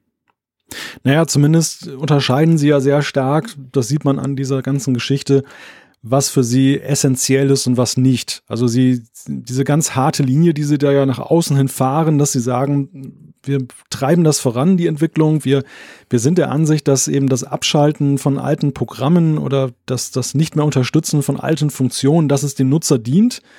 Aber sie zeigen auf der anderen Seite eben auch, dass sie dann doch anscheinend befürchten, dass die Leute dann irgendwann abwandern, dass sie sagen, entweder also im mildesten Fall eine VM dann fahren, um das unter Windows laufen zu lassen, oder im schlimmsten Falle komplett abwandern, wenn das jetzt zum Beispiel gerade im Pro-Bereich, und wir reden hier ja nun dann hauptsächlich auch über Pro-Apps, wir reden hier dann über alte Office-Versionen und wir reden halt, wie gesagt, über Adobe Software. Ich meine, es geht mir selber so. Ich habe noch so eine alte Illustrator CS5 hier laufen. Ja, genau. Und äh, die habe ich damals für viel Geld, habe ich die mir gekauft und es ist auch so, dass ich nun nicht so ein Illustrator-Vielnutzer bin, dass es sich für mich lohnt, ein Abo abzuschließen oder jedes Jahr eine neue Version zu kaufen. Ja. Und das ist tatsächlich auch so, die ist für meine Zwecke auch nach wie vor ausreichend. Also die, die, mhm. die Funktion, die später kam und vor allem der Design-Change, da müsste ich wieder umdenken und umlernen. Das will ich gar nicht. Ich will die CS5 weiter nutzen. Und warum will mir mein Betriebssystemhersteller vorschreiben, dass ich die plötzlich nicht mehr benutzen darf, nur weil er meint, dass es irgendwas Tolles, Innovatives da jetzt ist, was, was er da macht. Und augenscheinlich ist das dann zu Apple auch durchgedrungen, dieser Frust einzelner Nutzer oder vieler Nutzer womöglich. Und deshalb haben sie sich zu diesem ja durchaus begrüßenswerten Schritt dann entschieden. Aber ja, auf der anderen Seite ist es natürlich auch wieder blöd für die Entwickler, die sich an die Regeln halten. Genau, genau. Also quasi anders gesagt für die, die nicht auf dieser knapp 300 ähm, Apps umfassenden Liste sind, weil die müssen dann eben diese Neuerungen jeweils einfach umsetzen, sonst läuft ihre App nicht mehr. Punkt. Also ja, spannende Sache, definitiv. Meinst du, das habe ich mich noch überlegt, als ich mir das sogar dieses Thema so ein bisschen äh, angehört hat und auch wie du das erklärst. Äh, meinst du, andere haben das auch? Also zum Beispiel Microsoft. Ich meine, da ist ja auch eine unendliche Fülle von Apps. Da gibt's auch viele ganz wichtige Apps. Und Windows entwickelt sich ja auch weiter. Wir sind ja nicht mehr bei Windows 7 oder so. Äh, meinst du, das ist gängige Praxis so beim Betriebssystemdesign, dass man quasi so gewisse Apps wie bevorzugt und sagt, okay, da baue ich was, dass die weiterhin noch funktionieren? Naja, etwas ins Unreine gesprochen, aber ich glaube, dass das große Problem von Windows ist ja gerade, dass die Philosophie bei Windows immer war, diesen Rückwärtskompatibilitätsgedanken so weitestmöglich zu, zu leben. Das, mhm. das war damals das Problem, dass dieser Unterbau von DOS da noch ewig drin steckte und dementsprechend ja auch Probleme mit sich brachte. Und auf der anderen Seite, weil das Dateisystem überkommen war, weil eben letzten Endes dann auch ähm, ja, neue Möglichkeiten, was jetzt dann die, die, die Software angeht, nicht ausgeschöpft werden konnten. Und ich glaube, Microsoft, die haben sich da nie tiefgreifend geändert. Die sind immer noch dabei, dass sie so ein bisschen ihre alten Hüte da vor sich hertragen, was aber wiederum dann sich da auch positiv für Nutzer auswirkt, wenn sie alte Programme verwenden. Wohingegen dann halt Apple immer umgekehrt, das, das war so diese Steve Jobs Philosophie, nach dem Motto, alte Zöpfe müssen abgeschnitten werden. Ähm, dieses mhm. Ding wie beim MacBook Air damals, dass, dass er das optische Laufwerk einfach dann rausgenommen hat und es ist nicht mehr drin, obwohl alle Welt noch optische Laufwerke benutzte. Das, das, das war ja auch in dieser Philosophie von macOS immer so ein bisschen enthalten. Stimmt. Und ähm, ja, hier zeigt sich eben, dass diese, diese Philosophie dann aber eben auch an Grenzen stoßen kann und ähm, man das so ein bisschen dezent durch die Hintertür hier regelt. Das ist ja eigentlich dann auch das, was hier gemacht wird. Ja, genau. Vielleicht als, als kleiner Hinweis noch, es ist ja nicht so, dass Microsoft das nicht versucht hätte. Also Windows Vista ist ja eigentlich das beste Beispiel. Da wurden ganz viele alte Zöpfe abgeschnitten, zum Beispiel was Berechtigungen anbelangt. Stichwort Benutzerkontensteuerung sei hier genannt. Und ja, ich meine, sie sind brutal auf die Schnauze gefallen. Es lief so viel dann nicht, dass die Leute gesagt haben, kann man ja nicht brauchen, völlig unmöglich, geht gar nicht. Und sie haben das dann alles wieder ein bisschen, ich will nicht nicht sagen rückgebaut, aber zumindest anders gebaut und anders designt mit Windows 7 dann. Also sie haben es schon auch ab und zu probiert, aber es ist eben relativ schwierig halt. Vor allem, wenn du, wenn du so, so einen großen Kosmos mit dir schleppst, da hat Apple in dem Sinn eigentlich einfacher. Ja, aber definitiv ein spannendes Thema, finde ich. Etwas, was mir vorher überhaupt nicht bewusst war, wie das da gehandhabt wird. Wollen wir mal noch auf zwei ganz spezifische Apps eingehen? Ja, eigentlich auf drei, muss man fairerweise sagen. genau. Ja, ähm, wir flechten ja hier hin und wieder auch mal so kleine App-Tipps ein oder sprechen über aktuelle Entwicklungen im App-Markt. Und ähm, fangen wir mal mit einem kleinen Tipp an. So, so, mhm. so, eine kleine App, die ich die Tage entdeckt habe und die ich einfach witzig finde als Zeitvertreib. Color by Numbers. Also jeder kennt ja Male nach Zahlen. Ist eigentlich ja eher so, ja, so eine Kinderbeschäftigung, möchte ich schon fast sagen, dass, dass man einfach dann so, so ein Malblock hat oder ein Malbuch und malt dann, dann entsprechend nach den Zahlen dann aus. Das Ganze gibt es auch als App und ich muss sagen, durchaus auch für Erwachsene nach einem langen Arbeitstag recht entspannend. Man kann da verschiedene Motive kostenlos herunterladen. Es gibt aber auch dann als In-App-Kauf dann weitere und dann hat man da entsprechende ja, das ist so wie Waben, kann man sagen, so kleine Zellen wo dann Zahlen drin stehen und unten hat man dann, dann die entsprechenden Pendants dann als Farben und dann tippt man das einfach an und dann muss man halt in diesem Bild hin und her scrollen und dann kann man diese ganzen durch Antippen oder auch durch langes Streichen diese, dieses Bild dann halt kolorieren und am Ende hat man noch den witzigen Effekt, dass das Ganze nochmal in so einem Schnelldurchlauf als kleines Mini-Video dann da ist. Das kann man auch in sozialen Netzwerken posten. Also ist sehr niedlich gemacht und ist halt recht entspannend, wenn man mal so ein bisschen gedanklich abschalten möchte. Und das möchte ich einfach mal jeden vielleicht auch dir ans Herz legen, Jean-Claude.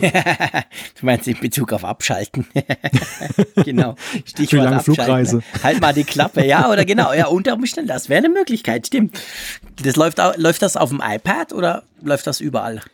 Das läuft überall. Also es läuft sowohl auf dem iPhone als auch auf dem iPad. Ähm, ja, also ich habe ich es tatsächlich auf beiden Geräten ausprobiert. Es ist dann auch auf dem iPhone jetzt nicht zu knibbelig, man kann es gut verwenden. Sehr cool. Also wenn ich dann am Donnerstag nach 24 Stunden Flug, 12 hin, 12 zurück, äh, quasi kann ich euch dann sagen, wie viele von, wie viel ich gemalt habe da unterwegs. Das ist eigentlich keine schlechte Idee. Jetzt ist es ja so, manchmal musst du dich ja ab und zu mal bei einer Webseite einloggen oder ganz generell hast du Daten, die du äh, einerseits sehr sicher gespeichert haben möchtest, andererseits die zu komplex sind, um sie sich immer im Kopf zu behalten. Da sind ja Passwortmanager ganz praktisch. Ich gebe zu, ich liebe OnePassword schon immer, habe das schon sehr lange gebraucht. OnePassword hat aber, hm, sagen wir mal, oder macht im Moment, hat schon letztes Jahr angefangen, aber jetzt kommt es eben auf den Mac, hat ja diesen ähm, Abo-Zwang oder sagen wir mal der Wechsel von, hey, ich zahle 30 Dollar und ich darf die App so lange inklusive Updates brauchen, wie ich will, oder eben ich zahle 30 Dollar pro Jahr. Und diesen Switch macht jetzt OnePassword auch auf dem Mac, gell? Mit der neuen Version.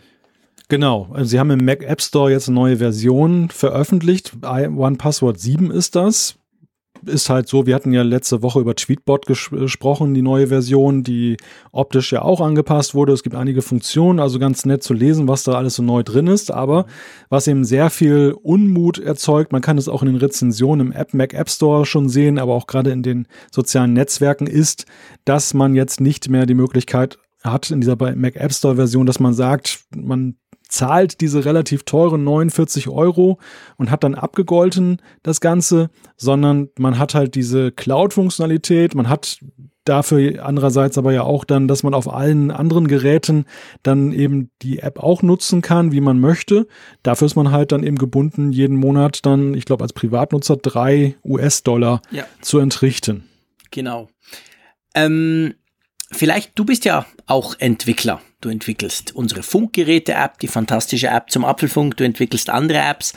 Ähm, wie siehst du das? Also ich muss dir ganz ehrlich gesagt sagen, ich, ich stelle zwar fest und ich gebe zu, dass mich das manchmal ein bisschen nervt, dass rundrum alle Apps, gefühlt alle Apps, die ich gerne nutze, stellen im Moment ja eben gerade um von diesem ich kaufe ab und zu alle paar Jahre ein Update zu, ähm, ich zahle monatlich oder jährlich, je nachdem, aber es kommt ja aufs Gleiche raus.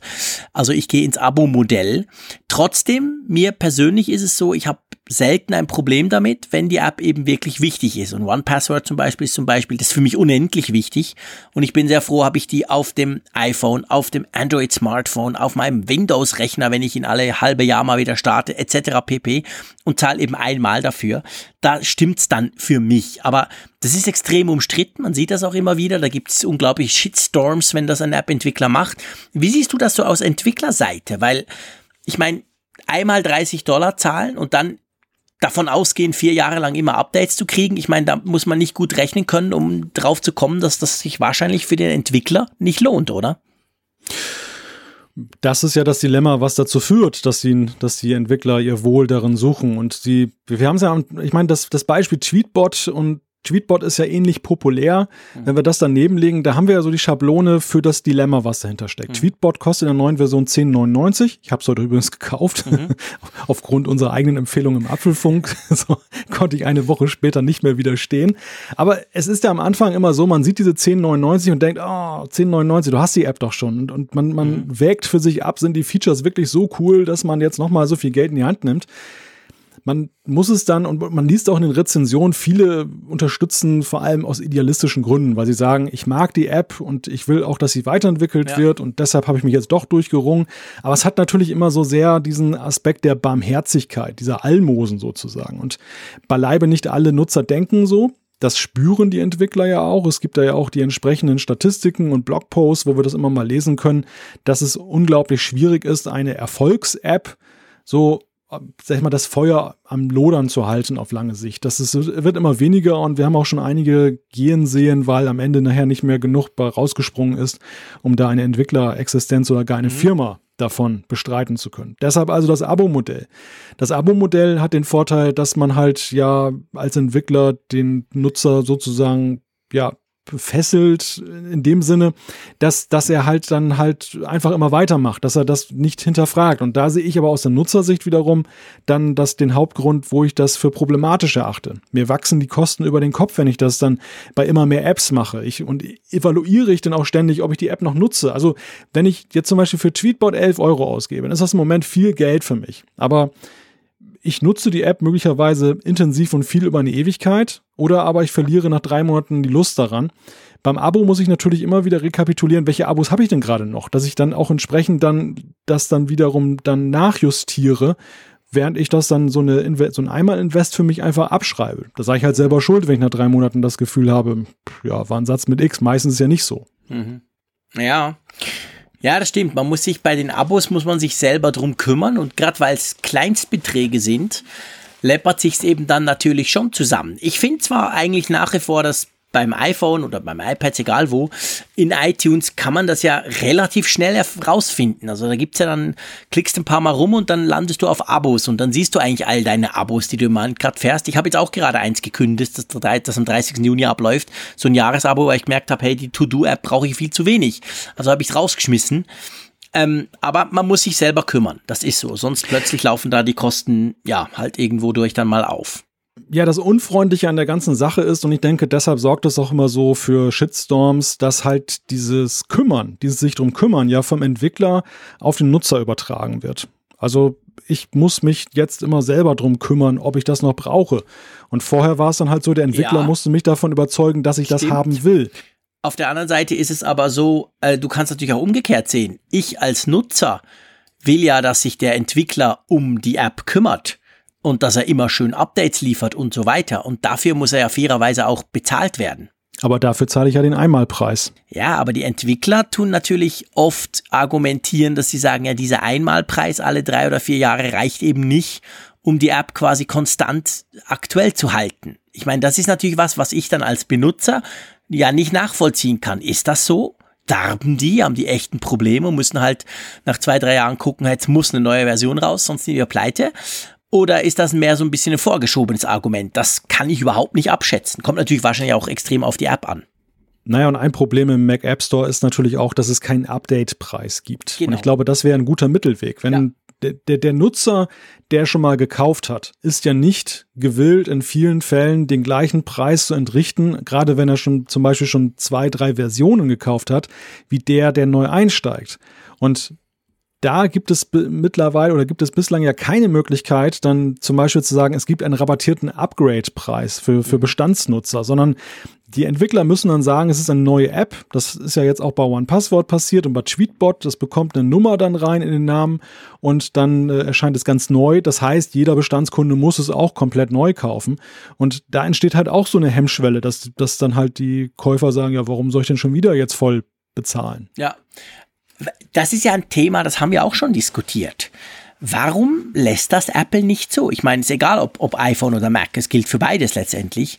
Warum kann man keine kostenpflichtigen Updates machen? Ich meine, das hat ja Apple in der Hand. Naja, Apple sieht es, glaube ich, sehr stark eben aus der Perspektive dann des Nutzers, will es dem Nutzer dann schmackhaft machen.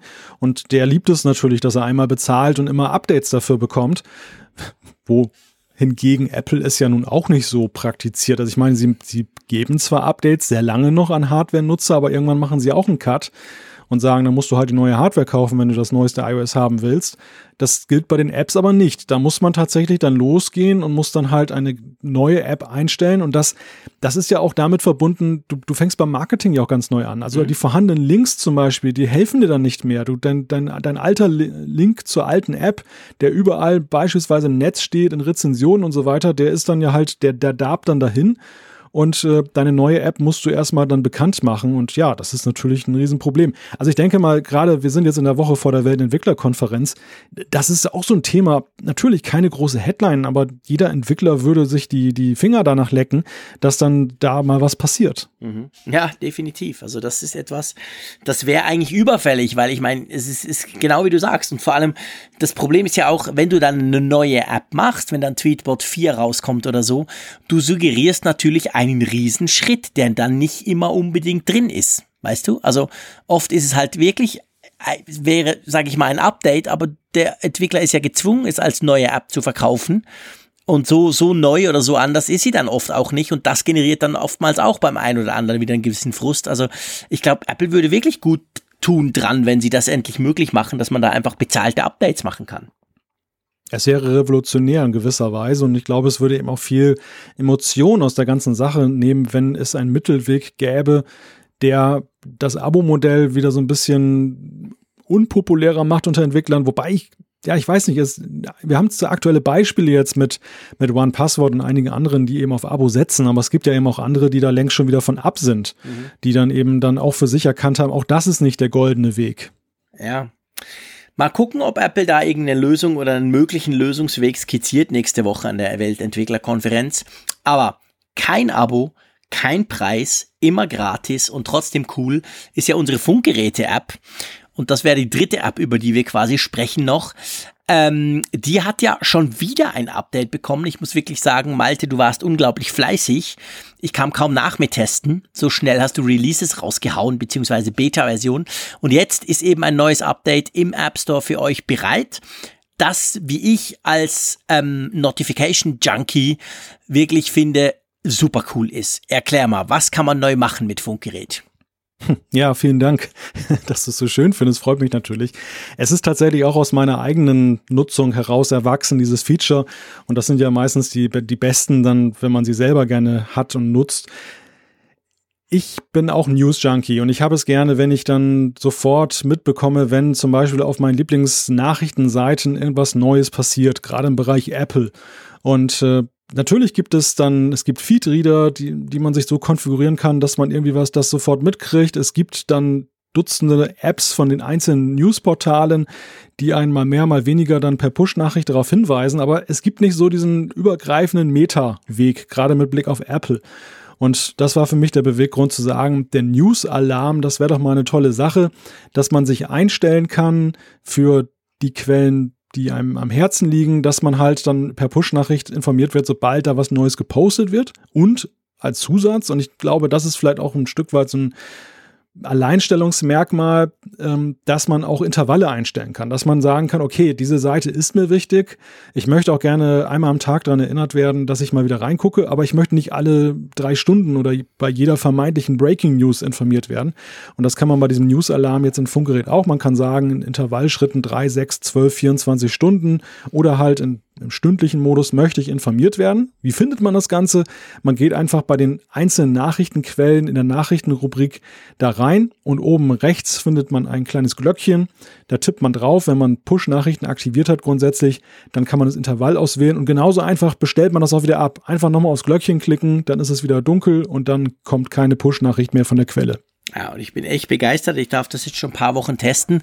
Finde das super. Ich bin der Meinung, es gibt nicht viele News-Apps, sage ich mal. Ich meine, die Funkgeräte-App ist ja irgendwo durch jetzt eben auch eine News-App mit ganz vielen spannenden Quellen, wo du das so granular einstellen kannst. Meistens, früher war es so, du hattest für jede quasi dieser großen The Verge oder diese großen amerikanischen Blogs, die hatten alle eigene Apps natürlich.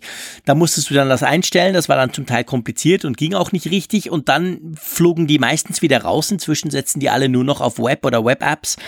Und ähm, bei uns hast du die quasi alle drin und kannst das dann ganz granular zusammenstellen, was du eben, wo du eben wann erinnert werden möchtest, beziehungsweise als Notifikation eben, wenn da irgendeine News kommt. Und ich finde das sehr praktisch. Ich habe das bei mir, muss ein bisschen damit rumspielen, wie immer bei Notifications. Am Anfang klickt man eher mal zu viel und dann merkt man, boah, meine Güte, das Ding hört ja gar nicht mehr auf.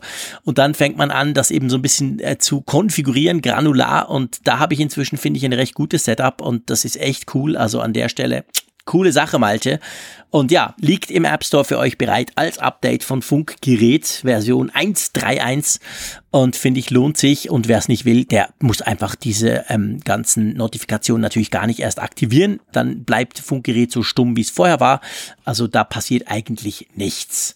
Ja, Malte, eine Funktion, die ja wirklich immer viel gebraucht wird und die zwingend Funkgerät voraussetzt, ist ja unsere Umfrage der Woche, oder? Genau, wir haben ja die Frage gestellt, mit welchen Gefühlen, mit welcher, mit welchem Spannungsfaktor seht ihr der WWDC entgegen? Und ja, ich muss ja die Frage jetzt mal gleich weitergeben an Jean-Claude. Für ihn ist das ja jetzt von zentraler Bedeutung, wie spannend das wird. Was schätzt du? Also du meinst, was ich persönlich schätze, oder? Ja, was du eingetippt hast. Ja gut, ich habe, ich habe tatsächlich mittelmäßig eingetippt, wie 26, knapp 27 Prozent der 1670 Teilnehmer auch. Ähm, einfach weil ich jetzt mal rein vom Newsgehalt, ich bin so hin und her gerissen. Eben, es, wir haben es letztes Mal besprochen. Es, es könnte sein, dass es super knackig wird plötzlich, dann eben doch noch und vielleicht auch nicht. Klar, ich meine, jetzt seit drei Tagen weiß ich, ich gehe, da sieht es natürlich sowieso anders aus. Da ist es per se mal spannend, weil es halt ein bisschen Abenteuer ist für mich. Ähm, ich bin ja jetzt auch nicht so der, der, der weltweite Rumjetter, also von dem her ist das für mich eine sehr spannende Sache. Aber anyway, ich habe mittelmäßig getippt. Was hast denn du getippt? Das ist eine gute Frage. ja, jetzt machst du die App auf, da siehst du das doch drin. Ja, ja, ich bin gerade dabei. Ich bin gerade dabei. Das ist schon eine Woche her und man ja, macht stimmt. ja so viel dazwischen. Ich habe tatsächlich spannend eingetippt. Oh, ich habe spannend eingegeben. Interessant. Ja, also äh, ich liege damit ja auch dann so im Mainstream. Mhm. 36,6 Prozent, etwas mehr als ein Drittel hat gesagt, dass sie da auch mit Spannung dem entgegensehen. Nimmt man sehr spannend dazu mit 13,1 Prozent, dann kann man sagen, knapp die Hälfte findet sehr spannend bis sehr spannend. Wobei man ja auch eben ersehen kann, dass 13,1 Prozent nur sagen, sehr spannend, mhm. dass eben die allgemeine Erwartung schon ist, da wird nicht jetzt irgendwie was Weltbewegendes kommen. Das kann man, glaube ich, auch rauslesen, ja, oder? Ja, absolut. Also ich glaube, diese, dieses, ich meine, natürlich, wir sind ein Apple, ein, ein Apple-Podcast. Wir haben natürlich Apple-interessierte Hörerinnen und Hörer. Das soll ja auch so sein, das ist ja auch gut so. Von dem her geht man an so eine Konferenz und vor allem, ich meine, das ist die wichtigste, letztendlich eines der großen, wichtigen, ähm, eines der Events pro, im Apple-Jahr sozusagen, neben der, neben der Apple, ähm, der iPhone-Keynote dann und, und so ein paar dazwischen, die ja auch immer weniger werden. Von dem her geht man da natürlich, sag ich mal, im Grundprinzip schon interessiert dran. Aber es zeigt halt schon, wir hatten sehr wenig Leaks, wir haben nicht extrem viel Infos eigentlich bekommen und wir, wir haben eigentlich mehr so im Vorfeld monatelang gehört, ja, wir müssen mal ein bisschen gucken, wir fokussieren eben auf andere Dinge. Und das lässt dann so ein bisschen diese Spannung, man erwartet es nicht unbedingt, aber ja, mhm. mal gucken. In einer Woche können wir das natürlich dann locker beurteilen, wie spannend ja. das ist. Also wir werden das dann ja. sicher tun für uns, oder? Ja, sicherlich. Wir werden das beurteilen. Vielleicht noch äh, ergänzen. 20,0 Prozent haben gesagt, 20 Prozent glatt haben gesagt, ich erwarte nicht viel. Der Spannungsfaktor hängt natürlich aber ja auch maßgeblich davon ab, was man jetzt so mit Spannung definiert. Also was, was ist denn damit gemeint? Das ist sicherlich auch ein bisschen, haben wir ein bisschen offen gelassen. Da konnte jeder für sich die, die Antwort finden. Ich glaube, die meisten finden es natürlich zuallererst mal spannend, dann eben oder erwarten spannende neue Features. Ich muss sagen, meine Einschätzung mit spannend rührte auch daher, wie Apple sich da positioniert. Wir haben jetzt ein Event ja. gesehen dieses Jahr, das äh, durchaus umstritten war, so in der, in der Wahrnehmung. Und äh, ich glaube, das ist wirklich eine Weichenstellung, die WWDC, so wie Apple das Jahr 2018 begeht. Ich glaube, sie, sie können, das iPhone im September ist einfach zu unspannend, weil letztes Jahr so eine große Veränderung war, mhm. um daraus noch ein super spannendes Apple-Jahr zu machen. Also die, die Spannung liegt eigentlich so, die Spannungserwartung liegt hier drin, oder? Hey, du hast absolut recht. Habe ich mir ganz ehrlich gesagt so noch nie überlegt. Stimmt völlig. Letztes Jahr war der große Knall beim iPhone, logisch, klar. Mit dem iPhone 10, dem ganz neuen Design etc. pp. Quasi die Zukunft vom iPhone wurde gezeigt. Und dieses Jahr, das weiß man schon, wird es nicht gleich knallig sein können. Das ist völlig klar. Und dann, ja, stimmt eigentlich. Ich meine, vor allem, wenn man weiß, dass Apple ja, früher haben sie durchaus auch mal vier Events gemacht übers Jahr. Jetzt war so ein, sagen wir es ehrlich, langweiliges Education-Event mit einem zwar spannenden, aber letztendlich doch auch eher langweiligen iPad und sonst noch gar nichts. Dann konzentriert sich sehr vieles auf diese, auf diese WWDC. Ja. Ich bin plötzlich total gespannt, lieber Malte. Nein, bin ich sowieso natürlich, keine Frage. Aber ähm, ja, spannend. Wir werden es wir werden's analysieren in einer Woche. Ich freue mich da schon sehr drauf, mit dir zu diskutieren, ob es jetzt spannend war oder nicht, ob wir überrascht waren oder nicht. Aber gerade in Bezug auf so eine Keynote und vor allem in Bezug auf, wir wissen, an der WWDC kommen wieder einige Beta-Versionen. Die kommen normalerweise ja in wenigen Stunden nach der Keynote gleich schon.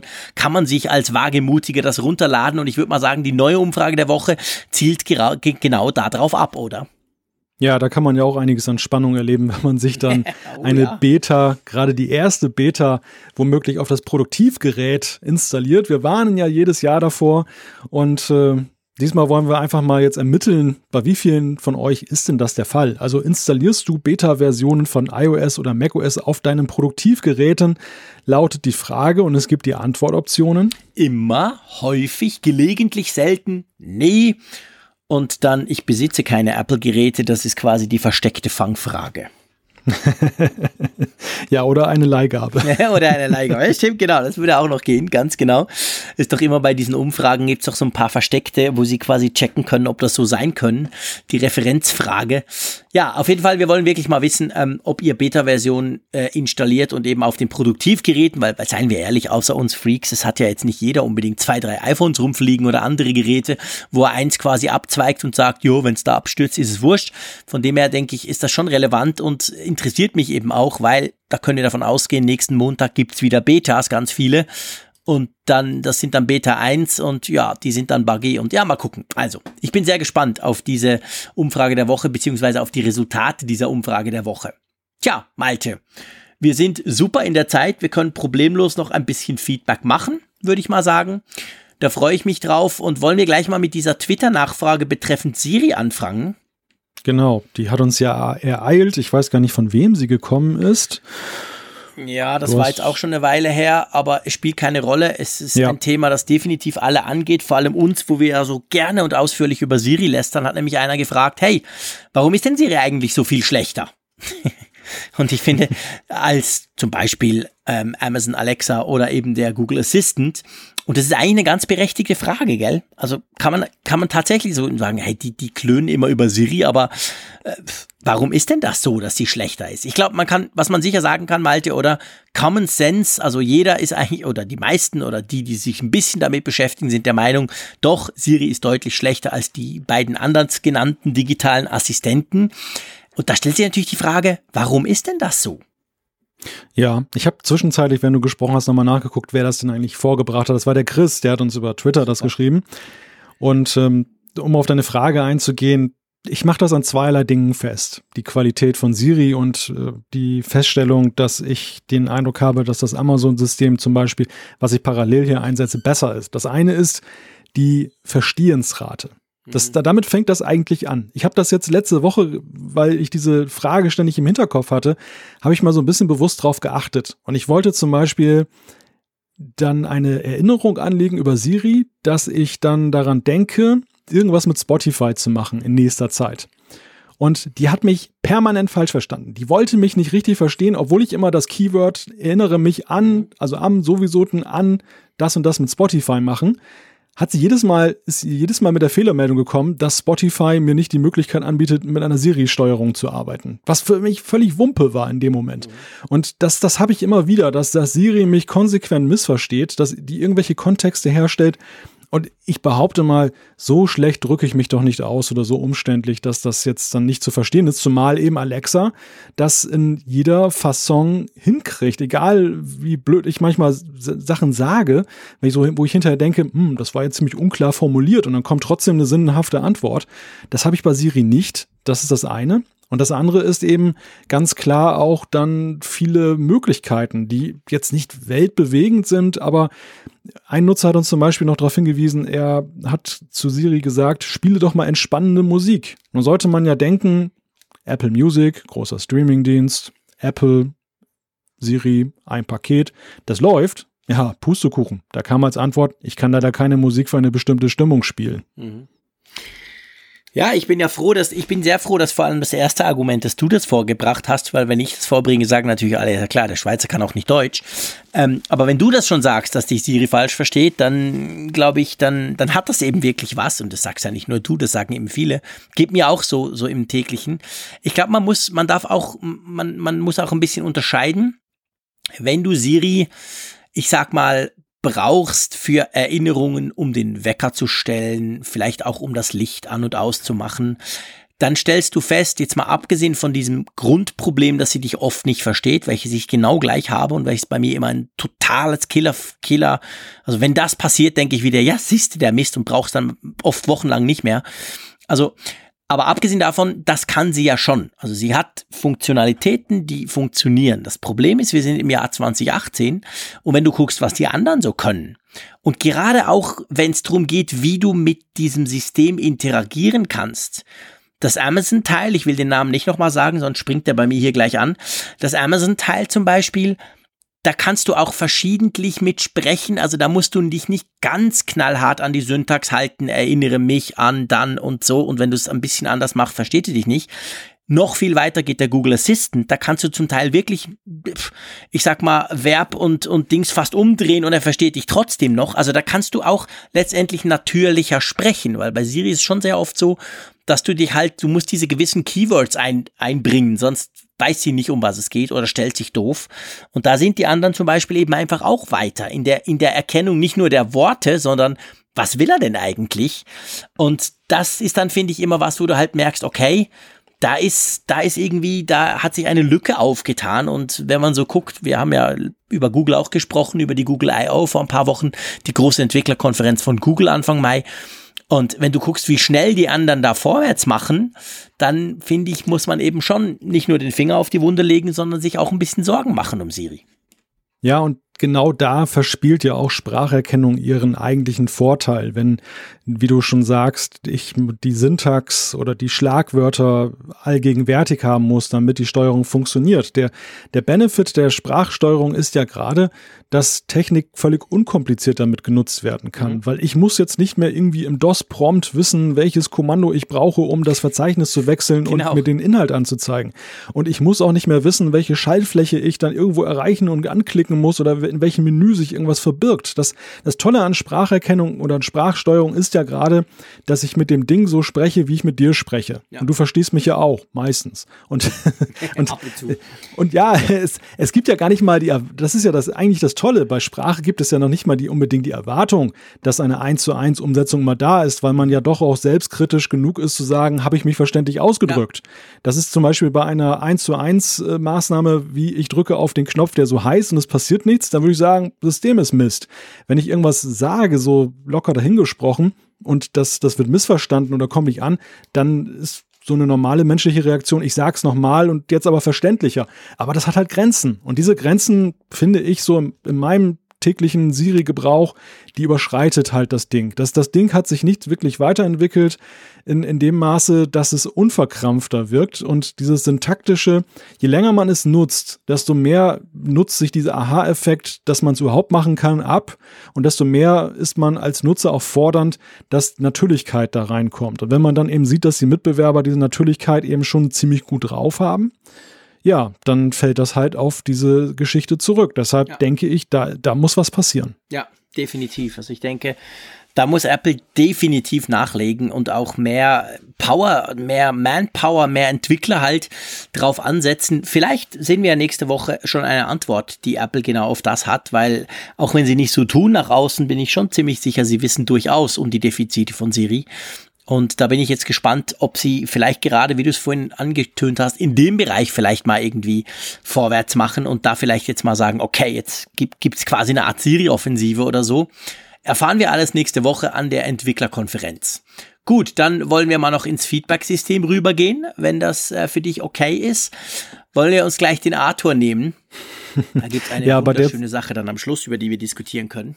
genau, bei, bei der Zuschrift stellt sich die Frage, ob wir sie von hinten nach vorne oder von vorne nach hinten nee, nee, lesen. wir machen von vorne nach hinten. okay, okay. Also der Arthur hat uns geschrieben, ihr habt öfters davor gewarnt, Beta-Software auf Produktionshardware zu installieren. Witzigerweise auch unser aktuelles Thema. genau. Bitte Bitte denkt auch an Beta-APIs, also die Programmierschnittstellen. Die können Produktionsdaten auch schaden. Vielleicht sollte man auch Test-Content für das Experimentieren einrichten. Also er spielt da jetzt auf iCloud zum Beispiel an. Und äh, ja, wollen, wir da vielleicht schon mal einen kurzen Stopp mhm, machen klar. und darüber sprechen? Genau, definitiv.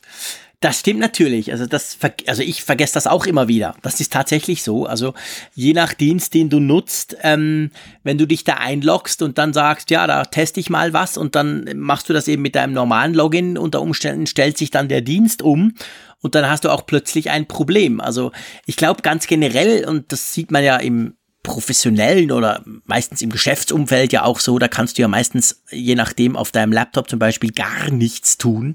Und das ist natürlich schon auch so ein bisschen die Haltung, hey, wir wollen nicht, dass ihr da irgendwie Sachen ausprobiert oder so. Und ich, ich weiß nicht, wie, wie dir es geht. Also bist du auch da schon drüber gestolpert? Also jetzt rein Software, also mit, mit Beta-Software?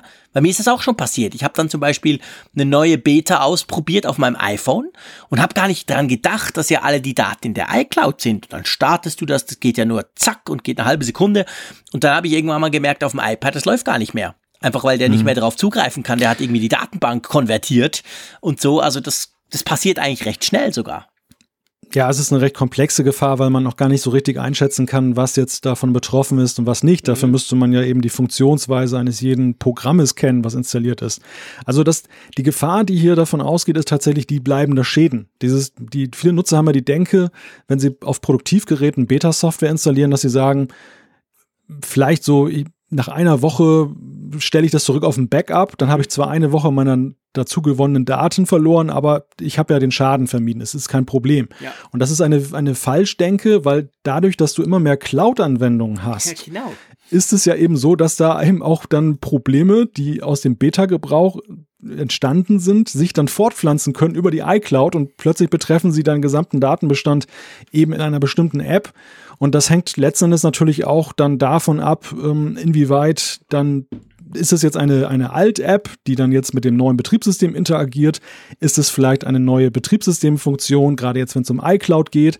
Und das ist so vielfältig, was da schiefgehen kann, dass man eben nicht davor gefeit ist. Und deshalb ist eigentlich Arthurs Hinweis sehr zutreffend, dass man eigentlich ja schon fast einen eigenen iCloud-Account aufmachen müsste dass man ja. natürlich dann nicht mit Produktivdaten arbeitet, sondern letztendlich ja mit irgendwelchen Demo-Daten oder dass man die Daten dann alle mühsam nochmal kopiert und so weiter.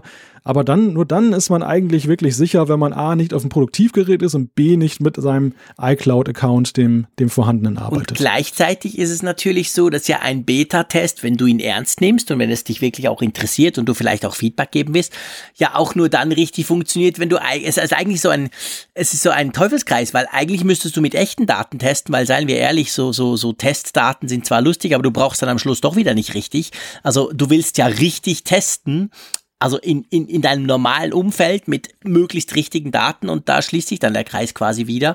Also entweder, bös gesagt, ist der Beta-Test schlechter, weil du einfach nur so ein bisschen damit rumspielst, oder du brauchst es in echt, aber damit hast du sofort natürlich dann eben einen Effekt auf deine richtigen Daten und unter Umständen eben zerschießt du dir da irgendeine Produktionsdatenbank oder so. Also das ist nämlich gar nicht so einfach. Das ist definitiv so. Ich meine, bei mir waren es jetzt nicht die super wichtigen Programme, aber ich habe so ein, so ein Schreibprogramm, Ulysses nennt sich das, was ich wirklich liebe, auf dem iPad vor allem, aber auch auf dem iPhone ab und zu und es gibt auch auf dem Mac. Und da war das so, das hat dann irgendwie nicht mehr richtig funktioniert. Jetzt kam das Update inzwischen raus, jetzt geht's wieder bei allen, aber da muss man schon ein bisschen aufpassen. Ja, aber du sagst ja völlig zu Recht, dass es ja dann ähm, auch eben so Sachen gibt, die man erst im Alltagsgebrauch feststellt. Das, ja, genau. das, das habe ich auch bei der eigenen App-Entwicklung immer wieder erlebt, dass du hast Sachen, die kannst du tatsächlich im Beta-Test finden und die kannst du ausmerzen, aber es gibt eben auch Dinge, die, die kommen dir immer erst unter, häufig erst, wenn sie dann released sind, wenn sie dann eben wirklich dann publik gegangen sind und die breite Masse treffen, wo du dann eben dann feststellst, oh, ja, genau. das, da, das hast du völlig übersehen. Und das äh, ist in der Tat dann so eine Sache, dann mit, wenn du dann den Beta-Test auch noch so isoliert machst, dann, dass du nur Demo-Daten hast und so ähm, und nicht diesen Alltagsgebrauch so pflegst, dass du eben auch einiges dann übersehen kannst. Ja, ganz genau. Gut, dann ähm, hat der Arthur noch geschrieben, dass ich mich dafür entschuldigt habe, dass der Podcast so lange gelaufen sei. Als Hörer sagt er, schreibt er da, kann ich persönlich nur sagen, keine Ursache. Ja, ich glaube, das Feedback haben wir auch schon bekommen.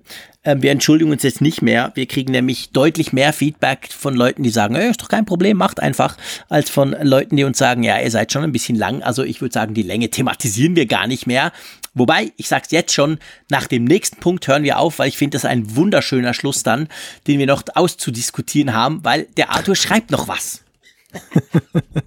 ja, er schreibt für mich, seid ihr das äh, der Asterix und Obelix der Podcast-Landschaft. Und für mich stellt sich da natürlich die alles entscheidende Frage, wer ist wer, lieber Malte? Bist es du der Asterix und ich der Obelix oder ist es umgekehrt? Das Problem ja, ist, da wir uns ja noch nie gesehen haben. Und in einem Monat können wir zumindest, ich sag mal, optisch dieses Thema auflösen, wenn wir einfach zusammen auf der Bühne in Frankfurt stehen und mal gucken können, wer eher Asterix oder Obelix ist. Ich weiß natürlich, der Arthur meint's nicht so, der meint's ein bisschen übergreifend, sage ich jetzt mal. Aber ja, ich finde das einen wunderschönen Vergleich. Mir, mir gefällt das eigentlich noch. Die sind mir beide recht sympathisch. Wie siehst du das? ja, beide haben ja auch so ihre Vorteile. So Asterix auf den ersten Blick ist dann natürlich der agilere, der, der flippige, genau. womit es ja eigentlich auf dich so ein bisschen hinausläuft. Und Obelix, der hat halt das Privileg, dass er als Kind in Zaubertrank gefallen ist, also ständig diese, diese Superkräfte hat und nicht immer erst nachtanken muss, ja, der was ja auch ganz mal so richtig ist. drauf, was ja dann auch auf mich eigentlich zutreffen würde. Der Asterix ist dafür der schlaue Typ, der irgendwas austüftelt. Das wär's dann wieder eher du. Also ihr seht, es würde beides passen. Und ich würde doch fast sagen, wenn du einverstanden bist, wir lassen doch unsere Hörerschaft mit diesen zwei einfach mal eine Woche allein mal überlegen, wer Asterix und Obelix ist. Sie können uns auch gerne, gerne den einen oder anderen Vorschlag schicken. Das finde ich ganz spannend und spätestens in, ähm, in Frankfurt werden wir das dann mal quasi on stage überprüfen, wie das Ganze so aussieht. Ja, ich würde sagen, das war eine schöne Sendung, hat mir einen ganz großen Spaß gemacht. Und ja, nächste Woche, das ist schon von euch klar, da müssen wir eigentlich gar kein Skript schreiben. Wir wissen jetzt schon, was das Thema sein wird. Also natürlich schreiben wir ein Skript. Unter Umständen ist es ja auch dann ganz lang. Das hängt von Apple ab, was die da am 4. Ähm, Juni am Abend alles so zeigen. Wir werden darüber sprechen. Ich freue mich jetzt schon riesig drauf und ich sage Tschüss aus Bern. Malte, mach's gut und bis nächste Woche. Ihr dürft uns natürlich auch gerne noch Vorschläge schicken von anderen legendären Paaren, von bei denen ihr denkt, dass sie auf uns zutreffen. Ja, und ansonsten vielen Dank, Jean-Claude. Vielen Dank an euch, liebe Hörer, dass ihr uns wieder dann so lange zugehört habt. Wir beide gehen jetzt erstmal schön ein Wildschwein essen. Bis dann. Alle Folgen im Überblick, Neuigkeiten per Push-Nachricht, Umfragen und die Hörerkarte. Dies und mehr in Funkgerät, der App zum Apfelfunk. Kostenlos im App Store.